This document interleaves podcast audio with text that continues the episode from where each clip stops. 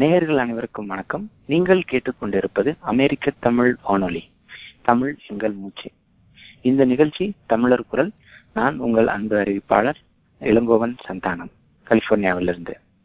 கடந்த இரண்டு ஆண்டுகளாக கலிபோர்னியாவில் தொடங்கப்பட்டு வட அமெரிக்க தமிழ் அமெரிக்கா வாழ் தமிழர்களிடையே தமிழ் மொழி கலை பண்பாட்டை பேணும் மூலமாகவும் அரசியல் கலந்துரையாடல்கள் நிகழ்ச்சிகளை முன்னெடுக்கும் தளமாகவும் அமெரிக்க தமிழ் வானொலி ஒழித்து வருகின்றது. இந்த நோக்கத்திற்காக அமெரிக்காவிலிருந்து செயல்பட்டு வரும் முதல் வானொலி நம் அமெரிக்க தமிழ் வானொலி. இன்றைய நிகழ்ச்சி தமிழர் குரல். இந்த நிகழ்ச்சியின் நோக்கம் தமிழ்நாட்டிலிருந்து ஒரு அரசியல் கலந்துரையாடலை நிகழ்ச்சியாக நாம் தமிழ்நாட்டிலிருந்து செயற்பாட்டாளர்கள் துறை வல்லுநரோடு உரையாடுவது. இந்த வகையில் நாம் கடந்த வாரம் கடந்த நிகழ்ச்சியாக பொங்கி வரும் காவேரி எனும் தலைப்பில் ஒரு நிகழ்ச்சியை முடித்திருந்தோம். இன்றைய நிகழ்ச்சி தமிழ்நாட்டில் தாய் தமிழ் பள்ளிகள் என்னும் தலைப்பில் நாம் நடத்த இருக்கின்றோம். நம்மோடு இந்த கலந்துரையாடல் நிகழ்ச்சியில் கலந்து கொள்வதற்காக ஐயா திரு கோபிச்செட்டிப்பாளையம் வே குமணன் அவர்கள் இன்றைய நிகழ்ச்சியில் கலந்து கொள்ள உள்ளார். ஐயாவை பற்றி நாம் பேச வேண்டும் என்றால் அவர் ஓபிச்செட்டிப்பாளையத்தில் உள்ள தாய் தமிழ் பள்ளி உயர்நிலை பள்ளியின் தாளாளராக உள்ளார். தமிழ்நாட்டில் கடந்த ஆயிரத்தி தொள்ளாயிரத்தி தொண்ணூத்தி ஏழாம் ஆண்டு தாய் தமிழ் பள்ளிகளில் ஐந்தாவது தாய் தமிழ் பள்ளியாக தொடங்கப்பட்ட கோபிச்செட்டிப்பாளையம் தாய் தமிழ் பள்ளி கடந்த இரண்டாயிரத்தி பன்னிரெண்டாம் ஆண்டு ஒரு உயர்நிலை பள்ளியாக தன்னை உருவாக்கி கொண்டது. இந்த தமிழ்நாட்டில் உள்ள தாய் தமிழ் பள்ளிகளில் மொத்தம் இரண்டே தாய் தமிழ் பள்ளிகள் உள்ளன. அதில் முதல் தாய் தமிழ் பள்ளிக்கூடமாக தொடங்கப்பட்டது கோபிச்செட்டிப்பாளையத்தில் உள்ள தாய் தமிழ் பள்ளி. இன்று நம்மோடு பேச இருக்கும் ஐயா திரு கோ வே குமணன் அவர்கள் தாய் தமிழ் பள்ளிகளின் தொடக்கம் அதனுடைய வளர்ச்சி அதனுடைய தேவை என்று பல்வேறு தலைப்புகளில் நம்முடைய உரையாட உள்ளார். ஐயா வணக்கம். அமெரிக்க தமிழ் வானொலி நேர்களோடு இன்று நீங்கள் உரையாட கலந்து கொண்டது மிக்க மிக்க மகிழ்ச்சி. தொடக்க தொடக்கமாக தங்கள் கோபிச்செட்டிப்பாளையத்தில் உள்ள தங்கள் தாய் தமிழ் பள்ளி உயர்நிலை பள்ளி குறித்த விவரங்களை அமெரிக்க தமிழ் வானொலி நேர்களோடு பகிர்ந்து கொள்ளுமாறு கேட்டுக்கொள்கிறேன் ஐயா. வணக்கங்க. என் பேர் குமணன். நான் கோபியில இருக்கிறேன். கோபியில தாய் தமிழ் பள்ளியை நாங்க தொண்ணூத்தி ஏழுல கோபிச்செட்டிப்பாளையத்துல தொடங்கினோம். இன்னைக்கு அது தாய் தமிழ் உயர்நிலை பள்ளியா? கிட்டத்தட்ட இந்த இருபது ஆண்டுகள்ல வளர்ந்து நிக்குது. தாய் தமிழ் உயர்நிலை பள்ளி நாங்க கோவில ரெண்டாயிரத்தி பன்னிரெண்டாம் ஆண்டு உயர்நிலை பள்ளியா அதை மாத்தினோம். இப்ப அது சிறப்பா செயல்பட்டு இருக்கு கிட்டத்தட்ட இருபது ஆண்டுகள்ல கடும் போராட்டங்கள் பல்வேறு சிக்கல்களுக்கு இடையில தாய் தமிழ் பள்ளிகள் இன்னைக்கு நிலைச்சு நிக்குது. அது தொடர்பா நீங்க அமெரிக்க கலிபோர்னியா வானொலியில தாய் தமிழ் பள்ளி சார்பில் என்ன பேச அழைச்சமைக்கு முதல்ல நான் உங்களுக்கு நன்றி தெரிவிச்சுக்கிறேன். இந்த தாய் தமிழ் பள்ளிகளுடைய தொடக்கம் அப்படின்னு பாத்தீங்கன்னா குறிப்பா எங்களோட தொடக்கம் எப்படிங்கிறத நான் உங்களுக்கு இப்போ சொல்லி ஆகணும். நாங்கெல்லாம் திராவிட இயக்க பாரம்பரியத்துல வந்த குடும்பத்திலிருந்து வந்ததுனால இயல்பாகவே எங்களுக்குள்ளான ஒரு தமிழ் உணர்வு எங்க அப்பா பெரியாரோட கொள்கையை ஏத்துக்கிட்டு திராவிட இயக்கத்துல இருந்தாரு. அதுக்கப்புறம் அண்ணா கலைஞர்னா அவரோட பாதையில தொடர்ந்து பயணிச்சாரு. எங்க வீட்டுல எல்லாத்துக்குமே தமிழ் பேர் தான். எங்க குடும்பத்தில் இருக்கிற அத்தனை பேர் எங்க குடும்பம் இல்ல எங்க உறவினர் குடும்பம் எல்லாமே பாத்தீங்கன்னா என் பேர் குமணன் என் தம்பி பேர் மணிமாறன் இன்னொரு தம்பி அதியமான் இன்னொரு தம்பி செங்குட்டுவன் செம்பியன் மாதேவி. இப்படி பாத்தீங்கன்னா எல்லாத்தோட பேரும் தமிழ். எங்களோட குழந்தைகள் பேரும் பாத்தீங்கன்னா தமிழ் தென்றல் பொன்முகில் குரல் அமுது கோதை மலர் எல்லாத்துக்கும் தமிழ் பேர் தான் எங்க வீட்டுல வச்சிருக்கோம். அப்ப இயல்பாகவே நாங்க மட்டும் இல்ல எங்க சார்ந்த நண்பர்கள் இங்க இருக்கிற திராவிட இயக்க குடும்பத்தில் இருக்கிற எல்லா நண்பர்களோட பெயர்களும் தமிழ் பெயர்களாக தான் இருக்கும். இப்ப நாங்கெல்லாம் வந்து பாத்தீங்கன்னா பள்ளி கல்லூரி நாட்கள்லயே முழுக்க முழுக்க தமிழ் இனம் மொழி சார்ந்த செயல்பாடுகள்ல எங்களை இணைச்சுக்கிட்டோம். தொடர்ந்து அதற்காக களப்பணிகள்ல இறங்கிட்டு இருந்தோம். குறிப்பா எண்பதுகளுக்கு பிறகு இன்னும் சொல்ல போனா எண்பத்தி ரெண்டு எண்பத்தி அஞ்சுகளுக்கு எண்பத்தி மூணுக்கு அப்புறம்னு வச்சுக்கலாம். ஈழ விடுதலை போர் படிப்படியா கொழுந்து விட்டு எரியற அந்த நேரத்துல நாங்கெல்லாம் பள்ளி மாணவர்களா கல்லூரி மாணவர்களா களமிறங்கினப்போ நாங்க முழுக்க ஈழ விடுதலை போராட்டத்துல எங்களை ஈடுபடுத்திட்டோம் அவங்களுக்கு துணையா இருந்தோம். பல்வேறு போராட்டங்களை முன்னெடுத்தோம். அதுக்கு பிறகு பாத்தீங்கன்னா தொண்ணூறுகளுக்கு அப்புறம் கருத்தரங்க நடத்துறது பட்டிமன்றம் நடத்துறது பொதுக்கூட்டம் நடத்துறது தமிழ் உணர்வு சார்ந்த போராட்டங்களை நடத்துறது. அப்படி போயிட்டு இருந்த நாங்க உட்கார்ந்து ஒரு முறை நண்பர்கள் எல்லாம் உட்கார்ந்து பேசினோம். சரி இப்படியே வெறும் கருத்தரங்கம் பட்டிமன்றம் இப்படி நடத்திட்டு இருக்கிறதுல என்ன பிரயோஜனம்? அடுத்த கட்ட தலைமுறை எங்களுக்கு அடுத்த தலைமுறை எங்க போகுது அப்படிங்கிறது பாத்தீங்கன்னா வேற வேற பாதைகள்ல அவங்க பயணிச்சுட்டு இருக்கிறாங்கன்றது எங்களுக்கு புரிஞ்சுது. ஒண்ணு திரைப்பட நடிகர்கள் நற்பணி மன்றங்கள் வேற வேற வழிகள்ல அந்த அடுத்த தலைமுறை வந்து திரும்பிட்டு இருக்குதுன்றத பார்க்கும்போது அப்ப நாங்க ஒரு முடிவு பண்ணோம். சரி இப்ப நாமும் இதே மாதிரி போயிட்டு இருக்கிறதுல எந்த பிரயோஜனம் இல்லை. அப்ப அடுத்த தலைமுறையை கையில எடுக்கணும்னா நமக்கு வந்து பள்ளிக்கூடம் தான் ஒரு தளமா இருக்கும் அப்படின்னு சொல்லி முடிவு பண்ணி நான் என்னோட நண்பர் ஆசை தம்பி இன்னொரு நண்பர் இனியன் இன்னொரு நண்பர் தமிழரசு இந்த மாதிரி ஒரு நாலைந்து நண்பர்கள் ஞானவேல் அவர்கள் இன்னும் நாலைந்து நண்பர்கள் நாங்க ஒண்ணு சேர்ந்து சரி ஒரு பள்ளியை தொடங்குவோம் அப்படின்னு சொல்லி முடிவு பண்ணோம். அதுக்கு இன்னொரு காரணம் இருக்கு. காரணம் என்னன்னா எங்க குழந்தைங்க என்னோட குழந்தை ரெண்டு வயது முடிந்து மூணாவது அகவைக்கு போற. என் நண்பர் இனியனோட அறிவு இனியனோட பொண்ணு. அவ ஐந்து வயது வரைக்கும் பள்ளிக்கே போகல. ஐந்தாம் வகுப்பு அவ ஆறாம் ஆறாம் வயதுல அவ பள்ளிக்கு போகணும். என் நண்பர் ஆசை தம்பியோட குழந்தை தமிழ் பாவை. இந்த மாதிரி பாத்தீங்கன்னா எங்க குழந்தைகளே வந்து நாங்க பள்ளிக்கு அனுப்ப வேண்டிய கட்டாயத்துக்கு வரும்போது என்னன்னு பார்த்தா இங்க இருக்கிறது எல்லாமே நர்சரி பள்ளிகள் எல்லாமே பாத்தீங்கன்னா ஆங்கில வழியில தான் இருந்தது. அப்ப ஆங்கில வழியில எங்க குழந்தைகளை பள்ளிக்கு அனுப்புறதுக்கு எங்களுக்கு உடன்பாடு இல்லை. அப்போ நாங்க அடுத்த கட்டத்துக்கு யோசிக்கும் போதுதான் எங்களுக்கு இந்த வழி தெரிஞ்சது. அப்ப சென்னையில அம்பத்தூர்ல ஒரு தாய் தமிழ் பள்ளி நடக்குது அப்படிங்கிற செய்திகளை நாங்க ஏற்கனவே பத்திரிகை வாயில தெரிஞ்சிருந்தோம். அப்ப சென்னை போய் அந்த பள்ளிகள் எல்லாம் பார்வையிட்டு சரி நம்ம கோபியில இப்படி ஒரு பள்ளியை தொடங்கணும் அப்படிங்கிற முடிவுல தொண்ணூத்தி ஏழுல கோபியில குப்பம்மாள் நகர்னு கோபி நகரத்திலேயே ஒரு முக்கியமான இடத்துல ஒரு இடத்த பிடிச்சி அதுல ஓலக்கொட்டையெல்லாம் போட்டு பள்ளியை நாங்க தொடங்கிட்டோம். இதுதான் நாங்க வந்து தாய் தமிழ் பள்ளி தொடங்குவதற்கான காரணம். இன்னொன்னு ஆங்கில வழியில படிக்கிற குழந்தைக அது வெறும் மனப்பாட கல்வியாக மட்டுமே இருக்கும். ஒரு அடுத்த கட்டத்திற்கான ஒரு நல்ல ஒரு தரமான கல்வியை வழங்க வேண்டும். அதுவும் தாய்மொழியில தான் இருக்கணுங்கிற அந்த முடிவுலையும் தொடங்கப்பட்டது தான் கோபி தாய் தமிழ் தொடக்கப்பள்ளி. இது வெறும் தொடக்கப்பள்ளியா மட்டும் இல்ல மழலையர் பள்ளியோடு இணைந்த பள்ளியா இதை நாம உருவாக்கணுங்க. ரொம்ப நன்றி. இப்போ கோபிச்செட்டிப்பாளையத்தில் தாய் தமிழ் கல்வி பள்ளி குறித்து விரிவான வரலாறுலையும் அது எதற்காக என்ன அடிப்படையில் என்ன காரணத்திற்காக தொடங்கப்பட்டது குறித்து சொன்னீங்க. இப்போ நமக்கு இன்னும் ஒரு இதுல இருந்து ஒரு கேள்வி வருது. இப்போ அரசு பள்ளிகள் தனியார் பள்ளிகள் அப்புறம் இந்த தாய் தமிழ் பள்ளிகள் இது மூணுக்குமான வேறுபாடுகள் என்ன? அது பத்தி கொஞ்சம் கொஞ்சம் விரிவா சொல்ல முடியுமா?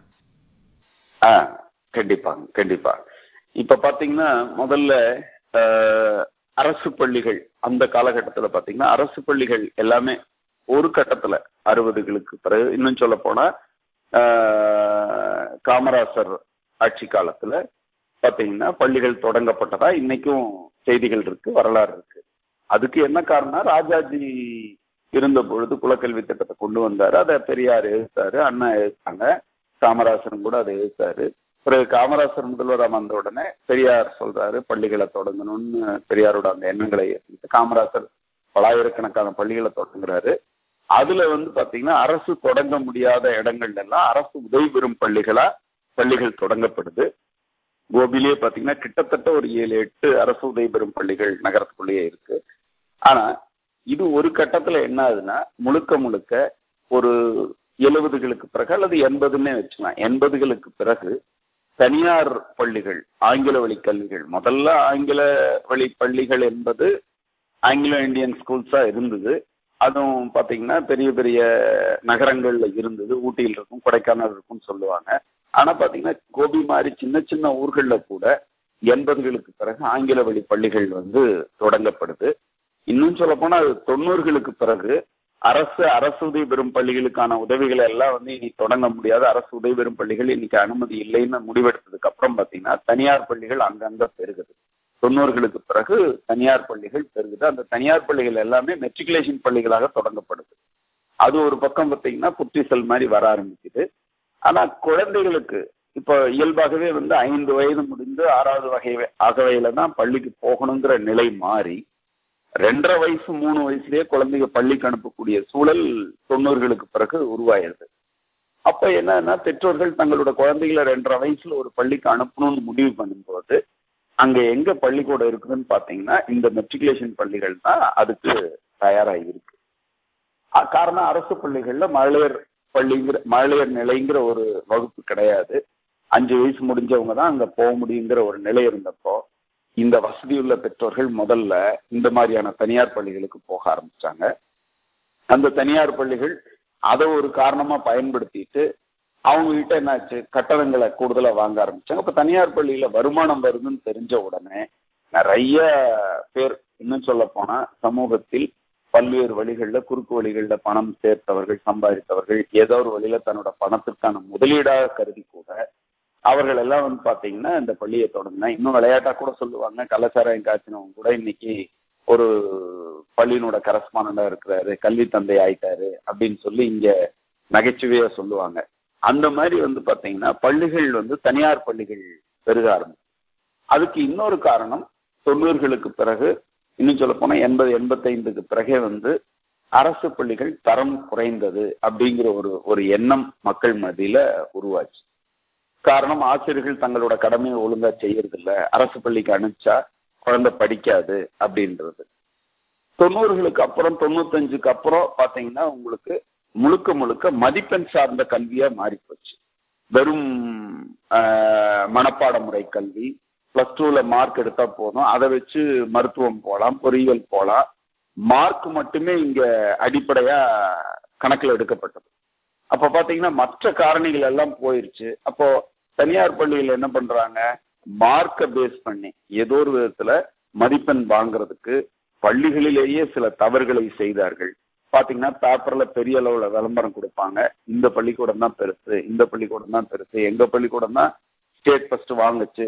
இத்தனை மாணவர்கள் எங்க பள்ளியிலிருந்து மருத்துவத்துக்கு போனாங்க பொறியியலுக்கு போனாங்கன்னு சொல்லி ஒரு பொய்யான ஒரு போலியான தோற்றத்தை உருவாக்குனாங்க. அதுலதான் இந்த நாமக்கல் போன்ற அந்தியூர் பள்ளி இன்னும் சொல்ல போனா கோபி சுற்றில் இருக்கிற பள்ளிகள் எல்லாமே பேராசிரியர் கல்யாணிய சொல்லும் போது கோழிப்பண்ணைகள்னு சொல்லுவார். எப்படி இந்த பிராயல் பிராய்லர் கோழிய கோழிப்பண்ணையில போட்டு தீனியை போட்டு வளர்த்து கறிக்கு விற்கிறாங்களோ அந்த மாதிரி இதை கோழிப்பண்ணைகள்னு சொன்னார். அந்த மாதிரி பள்ளிகள் வந்து புற்றிசல் போல தொண்ணூறுக்கு பிறகு இன்னும் சொல்ல போனால் இப்ப வரைக்குமே பாத்தீங்கன்னா நிறைய மாற்றங்கள் வந்திருக்கு. அதனோட தொடர்ச்சியா தான் அந்த பள்ளிகளுக்குள்ள போட்டிகள் வரும்போது முதல்ல அவங்க மெட்ரிகுலேஷன் பள்ளிகள்னு ஆரம்பிச்சவங்க. அதற்கு பிறகு பாத்தீங்கன்னா அவங்க வந்து பாத்தீங்கன்னா சிபிஎஸ்சின்ற ஒரு கான்செப்டுக்கு போனாங்க. இப்ப பாத்தீங்கன்னா சிபிஎஸ்சிங்கிற கான்செப்ட் வந்து இங்க பெரிய அளவுல மக்களை ஏமாத்துற ஒரு தளமா இங்க மாறிடுச்சு. சிபிஎஸ்சிங்கிற கான்செப்ட்ல நிறைய பள்ளிகள் வந்த உடனே நேஷனல் மாடல் மெட்ரிகுலேஷன் மாத்தினாங்க. மெட்ரிகுலேஷன் நேஷனல் மாடல் மெட்ரிகுலேஷன் மாறிச்சு. அப்புறம் சிபிஎஸ்சின்னு மாறிச்சு. அப்புறம் பாத்தீங்கன்னா மாண்டிச்சோரி சிஸ்டம்னு ஒரு விளம்பரத்தை பண்ணி மக்களை இழுத்தாங்க. அப்புறம் பாத்தீங்கன்னா இப்போ இன்டர்நேஷனல் ஸ்கூல்னு சொல்லி இப்போ பேர் வச்சுக்கிட்டு பண்ணிட்டு இருக்கிறாங்க. அப்ப அரசு பள்ளிகள் இன்னைக்கு இன்னைக்கு அரசு பள்ளிகளோட நிலை என்னன்னு பாத்தீங்கன்னா வெறும் அதாவது சமூகத்தில் ஒடுக்கப்பட்ட மாணவர்களுக்கான பள்ளிகளா இன்னைக்கு அரசு பள்ளிகளை கொண்டு போய் நிறுத்திட்டாங்க. இந்த தனியார் பள்ளிகள்ன்றது பாத்தீங்கன்னா நான் சொன்ன மாதிரி matriculation model national model matriculation பண்ணா சிபிஎஸ்சின்னு பண்ணா இன்னைக்கு இன்டர்நேஷனல் ஸ்கூல்னு பேர் வச்சுக்கிட்டு பண்றாங்க. லட்சக்கணக்கில் எல்கேஜிக்கு ஒரு பள்ளியில போய் சேர்த்துனீங்கன்னா அங்க கட்டணம் என்னன்னு பாத்தீங்கன்னா ஐம்பதாயிரம் அறுபதாயிரம் வாங்குறாங்க. ஒரு லட்சம் கூட வாங்குறாங்க. அப்படி வந்து பணம் பறிக்கிற ஒரு பள்ளிகளா இன்னைக்கு இந்த தனியார் பள்ளிகள் மாறி போச்சு.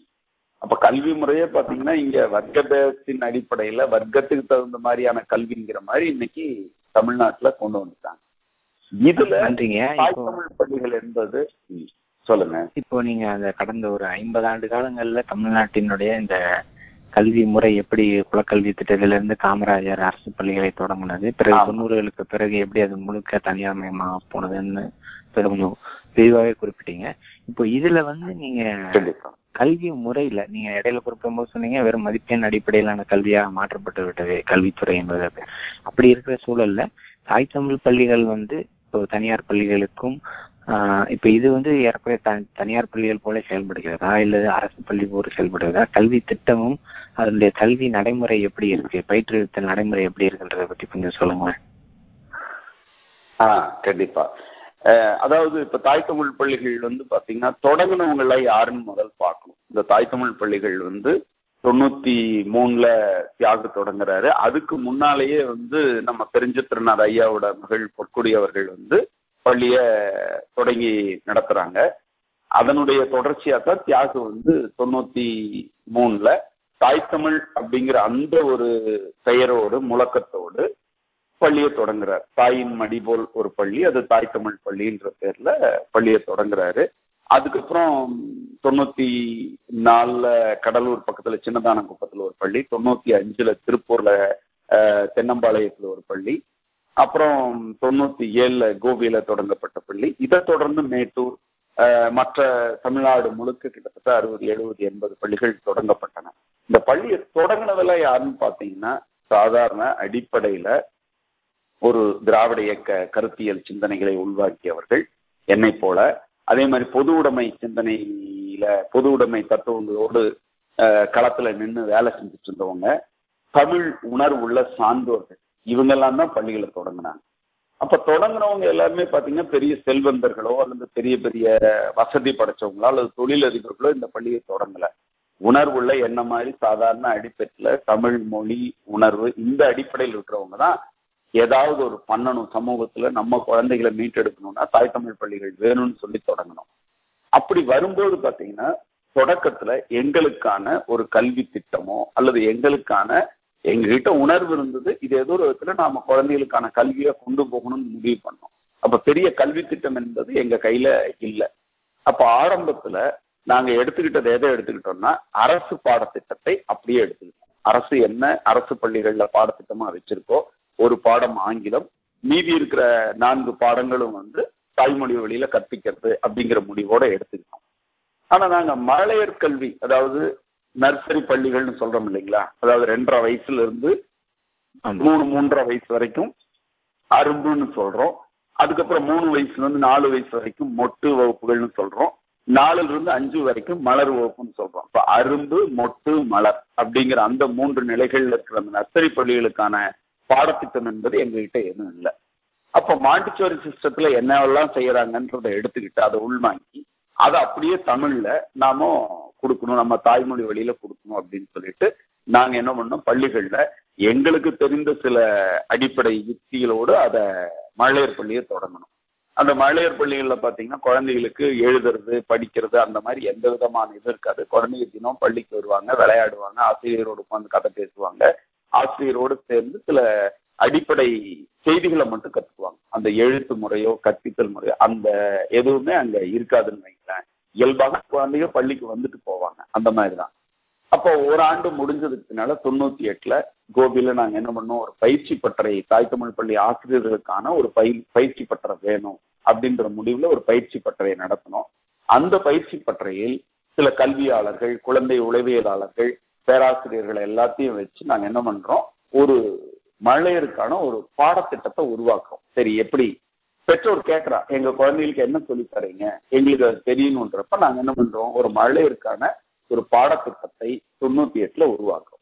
அது வந்து பாத்தீங்கன்னா வழக்கமாக ஒரு பள்ளி நடைமுறையில் எப்படி இருக்குமோ ஜூன் மாதம் பள்ளி திறந்த உடனே முதல் வாரத்துல அந்த குழந்தைகளுக்கு என்ன கொடுக்குறோம் ரெண்டாவது வாரத்துல என்ன சொல்லி தரோம் அந்த மாதிரி பாத்தீங்கன்னா ஒரு கல்வியாண்டிற்குரிய பாடத்திட்டத்தை வகுப்போம் அந்த பாடத்திட்டத்தில் என்ன இருக்குன்னு பாத்தீங்கன்னா அந்த குழந்தைகளோட திறன்கள் அதாவது அந்த குழந்தை என்னென்ன திறன்கள் அந்த வயதுல அந்த குழந்தைகளுக்கு தேவைங்கிறத அந்த அகவையில் அந்த குழந்தை எதெல்லாம் தெரிஞ்சுக்கணும் அப்படிங்கறத எத்தனை சொற்களை தெரிஞ்சுக்கணும் எந்த மாதிரியான இந்த வண்ணங்கள் தெரியறது சுவை உணர்தல் இந்த மாதிரி பாத்தீங்கன்னா பல்வேறு தலைப்புகளில் திறன்களை முடிவு செய்து ம உளவியல் அறிஞர்கள் ஜலாலுதீன் சொல்லி சென்னையில் இருக்கார். அவர் அந்த வகுப்புல வந்து முழுமையா இருந்து அந்த பாடத்திட்டத்தை வகுத்து கொடுத்தாங்க அப்ப மகளிருக்கான ஒரு கல்வி திட்டத்தை நாம் உருவாக்கி கொண்டு அதை நாம் பள்ளியில செயல்படுத்தணும் தொடக்க பள்ளியிலிருந்து பாத்தீங்கன்னா அரசு கொடுக்கிற அந்த பாடத்திட்டத்தை அப்படியே ஏற்றுக்கிட்டோம் முழுக்க முழுக்க தூய தமிழ் வழியில் அந்த குழந்தைகளை நாம உருவாக்கணும்.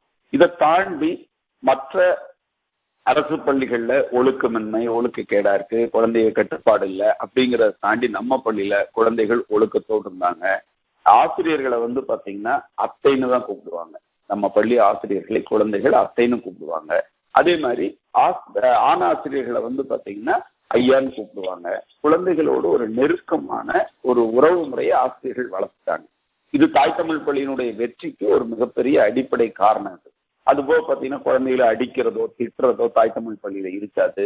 வீட்டு பாடம் கொடுக்கறது தேவையில்லாம அந்த குழந்தைகளை வந்து போட்டு ஒதுக்குறது எந்த விதமான கட்டுப்பாடுகளும் இல்லாம சுதந்திரமா பள்ளியில குழந்தைங்க வளர்ந்தாங்க. அதனால அவங்க என்ன ஆச்சுன்னா எல்லா திறன்களிலும் அத்தனை குழந்தைகளும் முன்னோடியா வந்தாங்க. இன்னும் சொல்ல போனால் இந்த டிஸ்லிக்ஷியான்னு சொல்ற திறன் குன்றிய குழந்தைகளை கூட மருத்துவர்கள் கோபியில வந்து பாத்தீங்கன்னா மருத்துவர்கள் என்ன சொல்லுவாங்க அந்த குழந்தைக்கு வந்து திறன் அடிப்படையில் அந்த குழந்தைகளுக்கு சில பிரச்சனை இருக்கு. நீங்க என்ன பண்ணுங்கன்னா தாய் தமிழ் பள்ளியில சேர்த்துங்க. அவங்க வந்து அடுத்த நிலைக்கு வந்துருவாங்கன்னு சொல்லியிருப்பாங்க பாத்தீங்கன்னா எங்க தாய் தமிழ் பள்ளியில் ஒரு வகுப்புக்கு நாலு குழந்தை அஞ்சு குழந்தைங்க திறன் குன்றிய மாணவர்கள் இருப்பாங்க. அவங்க பாத்தீங்கன்னா அடுத்தடுத்து அடுத்தடுத்து வந்து பத்தாம் வகுப்பு வரும்போது மற்ற மாணவர்களுக்கு இணைய அந்த குழந்தைகளும் வெளியில போய் நீ கல்லூரி அளவுக்கு போயிருக்கிற குழந்தைகளும் நம்ம பள்ளியில படிச்சிருக்காங்க நிறைய வெளியூர்ல இருந்தும் இங்க கொண்டாந்து நம்ம பள்ளியில கொண்டாந்து சேர்த்து அந்த குழந்தைங்க நல்ல லெவல்ல வெளியில போயிருக்காங்கன்னு நினைக்கிறேன் அப்ப தாய் தமிழ் பள்ளிகளில் மழையருக்கான பாடத்திட்டத்தை நாம் உருவாக்கணும்.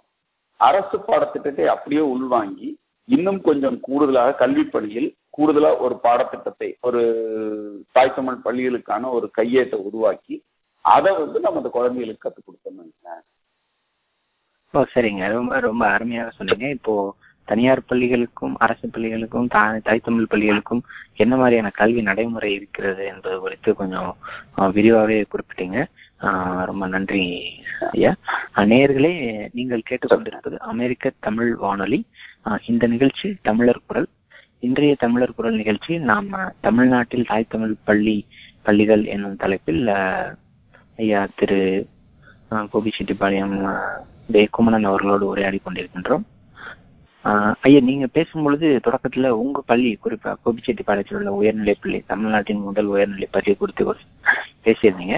இப்போ உங்க பள்ளிகள் குறித்து மேலும் சில தகவல்கள் அதாவது எத்தனை மாணவர்கள் இருக்கிறாங்க எத்தனை வகுப்புகள் இருக்கிறது இப்போ ஏறக்குறைய தொடங்கி இப்போ இருபது முப்பது ஆண்டுகள் கடந்த இந்த சூழல்ல அதுல இருந்து படித்து வெளியேறிய மாணவர்கள் அவர்களுடைய வாழ்நிலை எப்படி என்ன என்ன மாதிரியான ஒரு மாற்றத்தை அவர்கள் இந்த தாய் தமிழ் பள்ளி உருவாக்கி இருக்கிறது என்பது குறித்து கொஞ்சம் சொல்லுங்க கண்டிப்பா. இப்போ தாய் தமிழ் பள்ளி கோபி பள்ளியை பொறுத்தளவு பார்த்தீங்கன்னா அதாவது தொடக்க பள்ளி இப்போ இல்லை. அதை கொஞ்சம் நான் வருத்தத்தோடு தான் இப்போ இந்த இடத்துல பதிவு பண்ணணும். அதுக்கு என்ன காரணம் அப்படின்னு பார்த்தீங்கன்னா நாங்கள் தொடங்கும் பொழுது இதை வந்து ஒரு தனியார் பள்ளி மாதிரி தான் தொடங்கணும். அதாவது கட்டணம் வாங்கி நடத்துகிற பள்ளியாக தான் இதை நடத்தணும் தொடங்கணும். இடையில தொண்ணூத்தி ஒன்பதுல ஒரு பள்ளிக்கூடத்தை கோபியில மூடுறாங்க. அரசு உதவி பெறும்படியே பள்ளியை மூடுறாங்க. அப்புறம் நாங்க என்ன பண்ணோம்? அந்த நிர்வாகத்தை அணுகி அரசு உதவி பெறும் பள்ளியை மூடிட்டீங்கன்னா திரும்ப திறக்க முடியாது. ஏன்னா அந்த பள்ளிக்கூடம் காமராஜர் காலத்துல தொடங்கப்பட்ட பள்ளி. இதை மூடிட்டீங்கன்னா மறுபடியும் அரசு அனுமதி கொடுக்காது. இதுல படிச்சுக்கிற அந்த குழந்தைகளும் பாதிக்கப்படுவாங்க. அப்படின்றப்ப அந்த பள்ளியினுடைய தாளாளர் இதுல எனக்கு எந்த வருமானம் இல்லை. இதை நான் சும்மா நடத்தி எந்த பிரயோஜனம் இல்லை. எனக்கு இந்த பில்டிங் எல்லாம் இருந்தா கூட பல கோடிக்கு போகும். நான் வந்து இதை வந்து பள்ளியை மூடுறதுன்னு முடிவு பண்ணிட்டேன்றப்ப நாங்க சொன்னோம் இல்ல மூட வேண்டாம். அந்த அனுமதி அப்படியே எங்ககிட்ட கொடுத்துருங்க. நாங்க வந்து பள்ளியை வந்து நடத்திக்கிறோம்.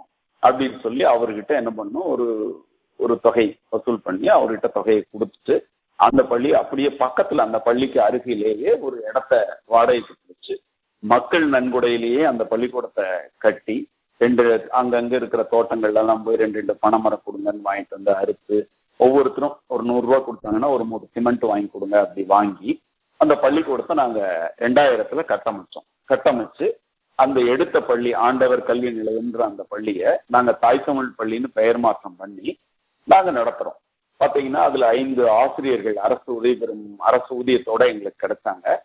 பள்ளிக்கூடம் வந்து பார்த்தீங்கன்னா மாணவர் எண்ணிக்கை குறைவாக இருந்தது. அப்படியே படிப்படியாக பெருகி கிட்டத்தட்ட இருநூத்தி ஐம்பது முந்நூறு மாணவர்கள் படிக்கிற அளவுக்கு தாய் தமிழ் தொடக்கப்பள்ளி உயர்ந்தது. இதுக்கு இடையில பாத்தீங்கன்னா நாங்க மழலையர் பள்ளி எங்களோட திட்டமே என்னன்னா ஒவ்வொரு கிராமத்திற்கும் ஒரு மழலையர் பள்ளி. அதாவது நர்சரி ஸ்கூல்னு சொல்றோம் இல்லைங்களா அந்த பள்ளிகளை தொடங்குறது.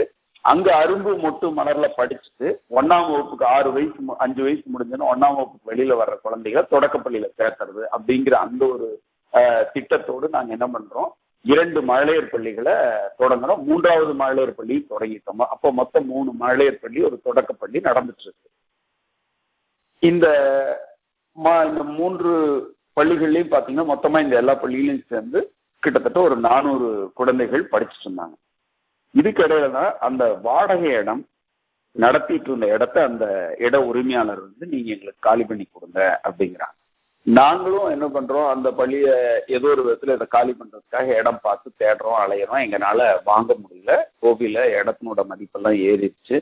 மக்கள்கிட்ட நன்கொடை திரட்டும் வாங்க முடியல. எங்கனாலையும் வந்து போடுற அளவுக்கு எங்க கையிலையும் பொருளாதார வசதி இல்லை. அப்ப நாங்க என்ன பண்ணோம்?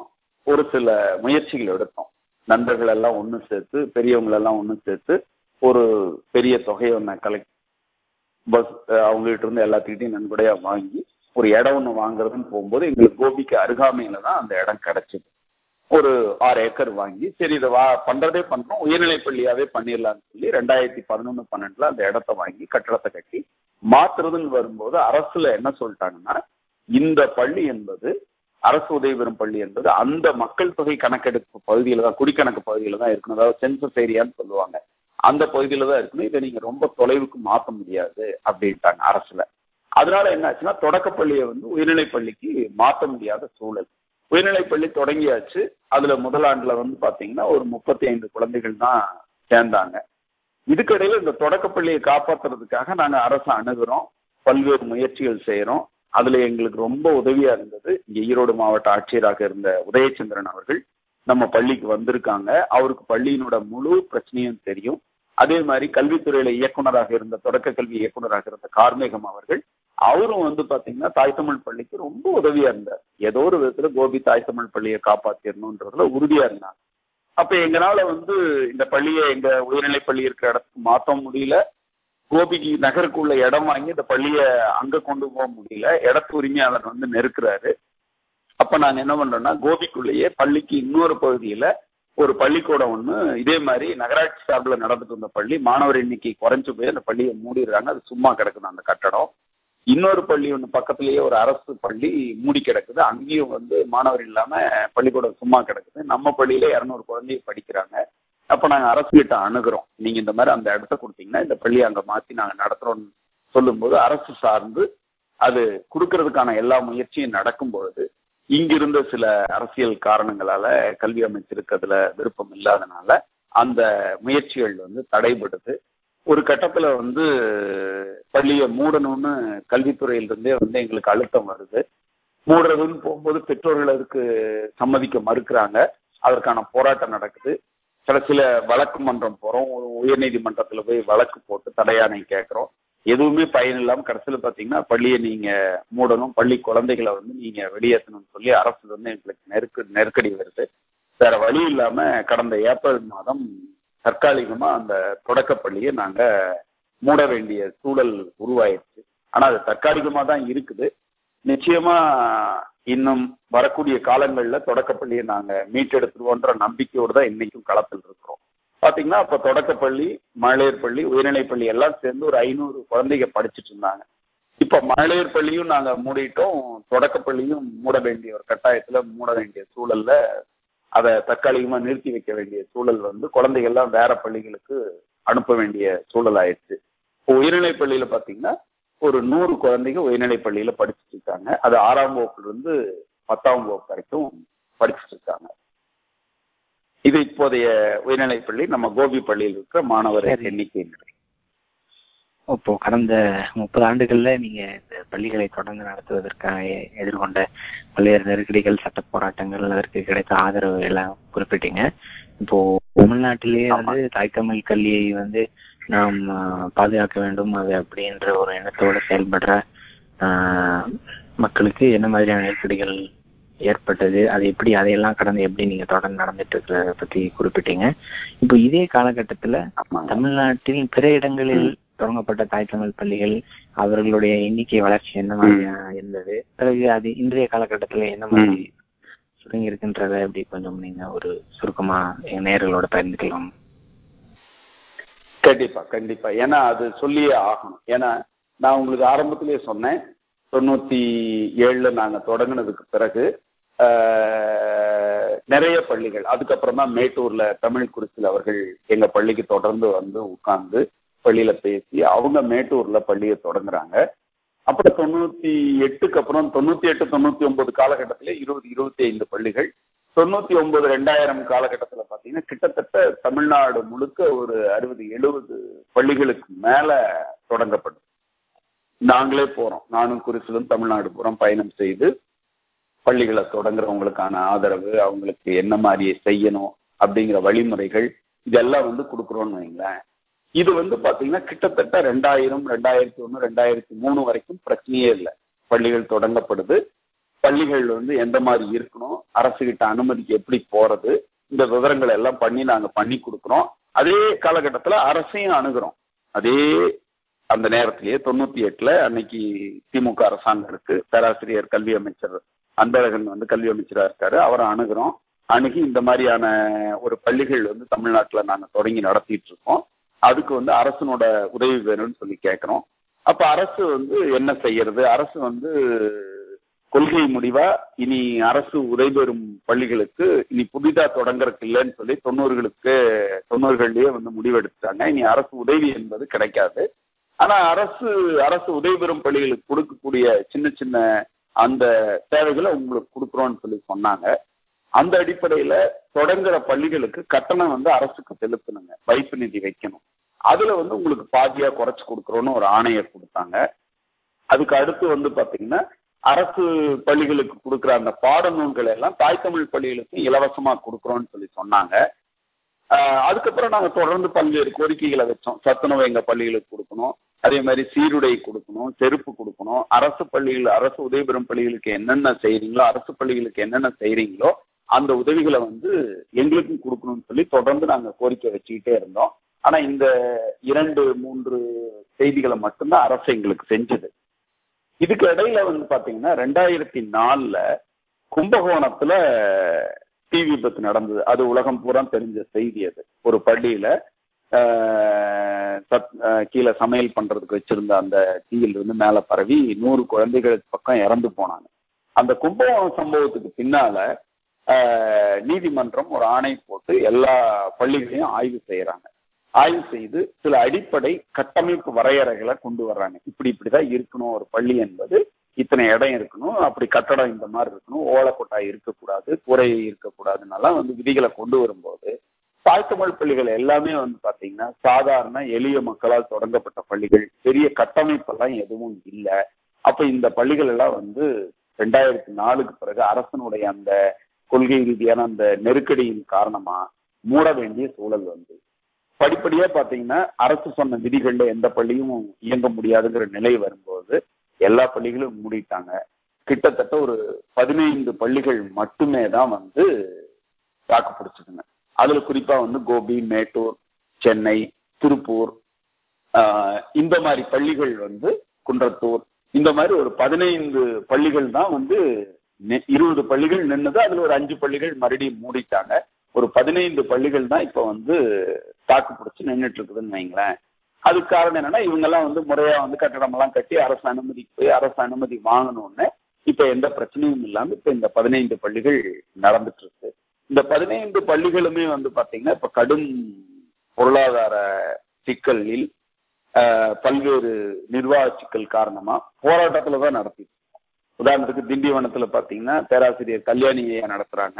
அங்க வந்து கட்டணமே வாங்குறது இல்லை எந்த கட்டணமும் இல்லாம தான் குழந்தைகளுக்கு நடத்திட்டு இருக்காங்க. இன்னும் சொல்ல போனா மதிய உணவு திட்டத்தை கூட அவங்களே மக்கள்கிட்ட நன்கொடை வாங்கி நடத்திட்டு இருக்காங்க. அதே மாதிரி பாத்தீங்கன்னா திருப்பூர்ல தென்னம்பாளையத்தில் ஒரு பள்ளி அங்கேயும் வந்து பாத்தீங்கன்னா நானூறு ஐநூறு குழந்தைகளுக்கு பக்கம் படிச்சுட்டு இருந்தாங்க. ஆனா இன்னைக்கு பாத்தீங்கன்னா அங்கேயும் மாணவர் எண்ணிக்கை குறைந்து கிட்டத்தட்ட ஒரு இருநூத்தி ஐம்பது மாணவர்கள் முன்னூறு மாணவர்கள் படிக்கிற அளவுக்கு இப்போ நடந்துட்டு இருக்கு எல்லா பள்ளிகளுமே வந்து பாத்தீங்கன்னா பொருளாதார சிக்கலோடும் அதே நேரத்துல பல்வேறு அரசு நெருக்கடிகளோடும் தான் நம்ம தாய்த்தமிழ் பள்ளியை நடத்த வேண்டியதா இருக்கு. அரசு கிட்ட நாங்க வந்து எங்களுக்கு அரசு உதவி பெறும் பள்ளிகள் மாதிரி எங்க ஆசிரியருக்காவது ஊதியம் கொடுங்கன்னு சொல்லி கேட்கிறோம் நாங்க முழுமையாவே இளவய பள்ளியா மாத்திடுறோம். நீங்க எங்களுக்கு ஊதியம் கொடுங்கன்னு கேட்கிறோம் ஆனா அரசு கிட்ட இருந்து எந்த விதமான உதவியும் தாய்த்தமிழ் பள்ளிகளுக்கு கிடைக்கிறது இல்லை இப்போ உதயச்சந்திரன் அவர்கள் கல்வித்துறை செயலாளராக வந்ததுக்கு பிறகு எங்களை அவரே கூப்பிட்டு வச்சு கேட்டார். கொடுங்க நீங்க என்னென்ன கோரிக்கைகள் கொடுங்க நான் வந்து செய்யறேன்னு சொன்னாரு. நாங்க கோரிக்கைகள் கொடுத்தோம். ரொம்ப அவர் எங்களை மரியாதையா நடத்தினாரு. சொன்னார் ரொம்ப குறைவா கொடுத்துருக்கீங்க குமணன் இன்னும் நிறைய எழுதி கொடுங்க. செய்யலான்னு சொன்னாரு. ஆனா அந்த மாதிரியான நல்ல அதிகாரிகள் இன்னைக்கு கல்வித்துறையில தொடர்ந்து பணி செய்ய முடியாத நிலை தான் இன்னைக்கு தமிழ்நாட்டுல இருக்கு. இந்த பதினைந்து பள்ளிகளும் கரும் பொருளாதார நெருக்கடியில தான் இந்த பள்ளிகள் இயங்கிட்டு இருக்கு. நன்றிங்க. இப்போ தொண்ணூறுகளின் தொண்ணூறுகளுக்கு பிறகு தொடங்கப்பட்ட பள்ளிகள் ஏறக்குறைய எழுபது போன்ற எண்ணிக்கையை அடைந்து தற்பொழுது ஏறக்குறைய இருபதுகளை ஒட்டியான பள்ளிகளாக சுருங்கிட்டது அப்படின்ற விவரங்களை சொன்னீங்க. இது உண்மையிலே ஒரு வருத்தத்துக்குரிய ஒரு சூழலாக தான் இன்னைக்கு தமிழ்நாட்டில் இருக்கு. நேர்களை நீங்கள் கேட்டுக்கொண்டிருப்பது அமெரிக்க தமிழ் வானொலி தமிழ் எங்கள் மூச்சு. இந்த நிகழ்ச்சி தமிழர் குரல் இன்றைய தமிழர் குரல் நிகழ்ச்சியில் நாம் தமிழ்நாட்டில் தாய் தமிழ் பள்ளிகள் என்ற தலைப்பிலே கோபிச்செட்டி கோபிச்செட்டிப்பாளையத்திலிருந்து திரு வே. குமணன் அவர்களோடு உரையாடி கொண்டிருக்கிறோம். தமிழ்நாட்டில் தாய் தமிழ் பள்ளிகள் தொடங்கிய வரலாறு அதனுடைய தேவை அதனுடைய கல்வி நிலை போன்ற பல்வேறு விவரங்களை நமக்கு நம்முடைய நேயர்களுக்காக திரு குமணன் அவர்கள் விரிவாக வழங்கி கொண்டிருக்கின்றார். ஐயா இப்போ நமக்கு இப்போ நம்ம அந்த பள்ளிகள் தொடங்கப்பட்டது அவர்களுடைய கல்வி வாய்ப்பு இதை பத்தி எல்லாம் நீங்க குறிப்பா சொன்னீங்க. அப்புறம் அரசு செய்யற உதவிகள் எல்லாம். இப்போ நமக்கு மாணவர்களை பொறுத்தவரை இதுல தாய் தமிழ் பள்ளிகளில் படித்து வெளியேறுகின்ற மாணவர்கள் அவர்களுடைய உயர்கல்வி தொழிற்கல்வி அல்லது மருத்துவ கல்வி போன்ற படிப்புகளுக்கு செல்லும் பொழுது என்ன மாதிரியான சூழலை எதிர்கொள்கிறார்கள்? இப்ப நீங்க தொடக்கத்துல குறிப்பிட்டது போல தனியார் கல்விகளுடைய எண்ணிக்கை அதிகமான காலத்தில் காலகட்டத்தில் இந்த மாணவர்கள் என்ன மாதிரியான ஒரு கல்வி நிலையிலிருந்து உயர்கல்விக்கு செல்கிறார்கள்? அவர்களுடைய எதிர்காலம் வந்து எப்படி சூழல்ல இருக்கு என்பது குறித்து அவர்களுக்கான வேலை வாய்ப்பு அது போன்ற தகவல்கள் கண்டிப்பா கண்டிப்பா. இதுல வந்து பாத்தீங்கன்னா நான் தாய் தமிழ் பள்ளி என்று சொல்லுவதை விட தமிழ் வழி கல்வி வேற்றுமொழி வழி அதாவது ஆங்கில வழின்னே வச்சுக்கலாம் அப்படி எடுத்துக்குவோம் நாம. அப்படி பாத்தீங்கன்னா இப்ப தமிழ் வழி கல்வியில படிச்சுட்டு போற குழந்தைங்க குறிப்பா தாய்மொழி வழியில படிச்சுட்டு போற குழந்தைங்க வந்து உயர்கல்விக்கு போகும்போது ஒரு சின்ன ஒரு தடை அங்க இருக்கு.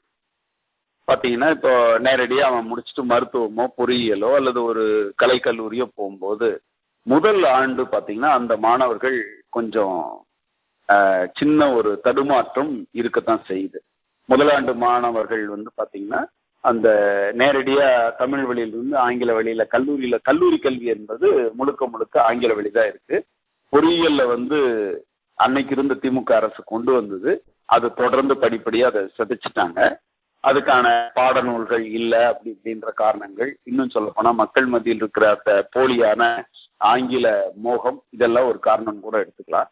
ஆனா தொடர்ந்து படிப்படியா முதலாண்டுல போய் கொஞ்சம் தடுமாறுற அந்த மாணவர்கள் முதலாண்டுல ஆங்கில வழியிலிருந்து போற குழந்தைங்க பண்ற அந்த அட்டகாசங்கள் இதெல்லாம் பாத்தீங்கன்னா பின்னால முடிஞ்சு வரும்போது மருத்துவமே முடிச்சுட்டு வெளியில வரும்போது யார் முதன்மையா இருக்கிறாங்கன்னு பாத்தீங்கன்னா தமிழ் வழியில படிச்சுட்டு போன அந்த குழந்தைங்க தான் முடிச்சுட்டு வெளியில வரும்போது அறிவுபூர்வமானவர்களா முதன்மையானவர்களா வெளியில வர்றாங்க. முதலாண்டுல தடுமாறுகிற இந்த மாணவர்கள் இறுதி ஆண்டுல பாத்தீங்கன்னா இவங்க தான் வந்து சிறந்தவர்களா வெளியில வர்றாங்க.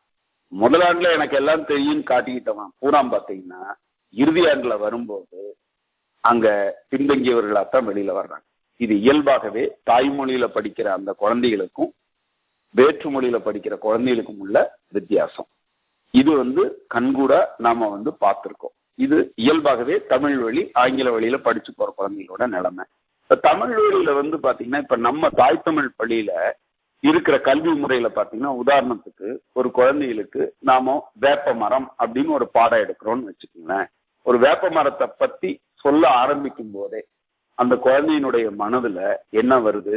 ஒரு வேப்ப மரம் தான் வீட்டுக்கு பக்கத்துல இருக்கிற வேப்ப மரம் அதுக்கு அடியில தான் விளையாண்டது அந்த வேப்ப மரத்துல இருக்கிற அந்த அந்த கொழுந்து அதுல இருக்கிற அந்த காய் அந்த பழம் வேப்ப மரத்துல இருந்து வரக்கூடிய அந்த பசை கோந்துன்னு சொல்லுவோம் நம்ம. எடுத்து நோட்டுக்கெல்லாம் நாங்க சின்னதுல ஒட்டி இருக்கோம் அந்த கோந்து எல்லாமே அந்த அதாவது அத்தனையும் அந்த வேப்ப மரத்துல இருந்து வரக்கூடிய காற்று தன்னோட வீட்டுல தனக்கு அம்மா போட்டா அம்மா வந்து வேப்ப வேப்பந்தலையை கொண்டாந்து பக்கத்துல வச்சது எல்லாமே அந்த குழந்தைக்கு வந்து பாத்தீங்கன்னா வேப்ப மரம்னு வரும்போதே இயல்பாக அந்த செய்தி அந்த குழந்தைகளோட எண்ணங்கள்ல வந்துருது.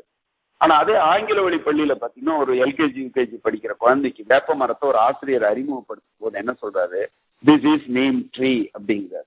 அவ்வளவு முடிஞ்சு போச்சு. அதுக்கு மேல அந்த ஆசிரியரால் அந்த வேப்ப மரத்தை பத்தி சொல்றதுக்கு தெரியாது. அந்த குழந்தைக்கு வந்து neem tree neem tree neem ட்ரீன்னு மனப்பாடம் தான் பண்ணதோ ஒழிய அந்த நீம் ட்ரீனா என்னங்கிறத கூட அந்த குழந்தை தெரிஞ்சுக்கிறது இல்லை ஆக எல்கேஜியிலிருந்து பன்னெண்டாம் வகுப்பு முடிக்கிற வரைக்கும் வெறும் மனப்பாட முறையிலேயே மட்டுமே ஆங்கில வழி பள்ளிகளில் கல்வியை திணிக்கிறாங்க நான் இயல்பா ஒரு வீட்டுக்கு போயிருந்தேன். ஒரு குழந்தைகிட்ட பேசிட்டு இருக்கப்ப நண்பரோட குழந்தை நாலாம் வகுப்பு படிக்குது. என்னம்மா என்ன படிக்கிற? எந்த பள்ளியில படிக்கிறதெல்லாம் கேட்டு சரி கணக்குல எத்தனை மார்க்குன்னு கேட்டேன் அந்த மார்க்குன்றது அந்த குழந்தைக்கு புரியுது. கணக்குன்றது தெரியல. என்னங்கன்னு கேக்குது. உடனே அவங்க அப்பா வந்து சார் மேத்ஸ்ல எத்தனை மார்க்னு கேட்கிறாருல்லன்னு சொன்னோன்னே மேத்ஸ்ல கேக்குறீங்களா? அப்படிங்குது அதாவது கணக்கு என்பது மேத்ஸ்ன்றது கணிதம்ங்கிறது கூட அந்த குழந்தைக்கு தெரியல.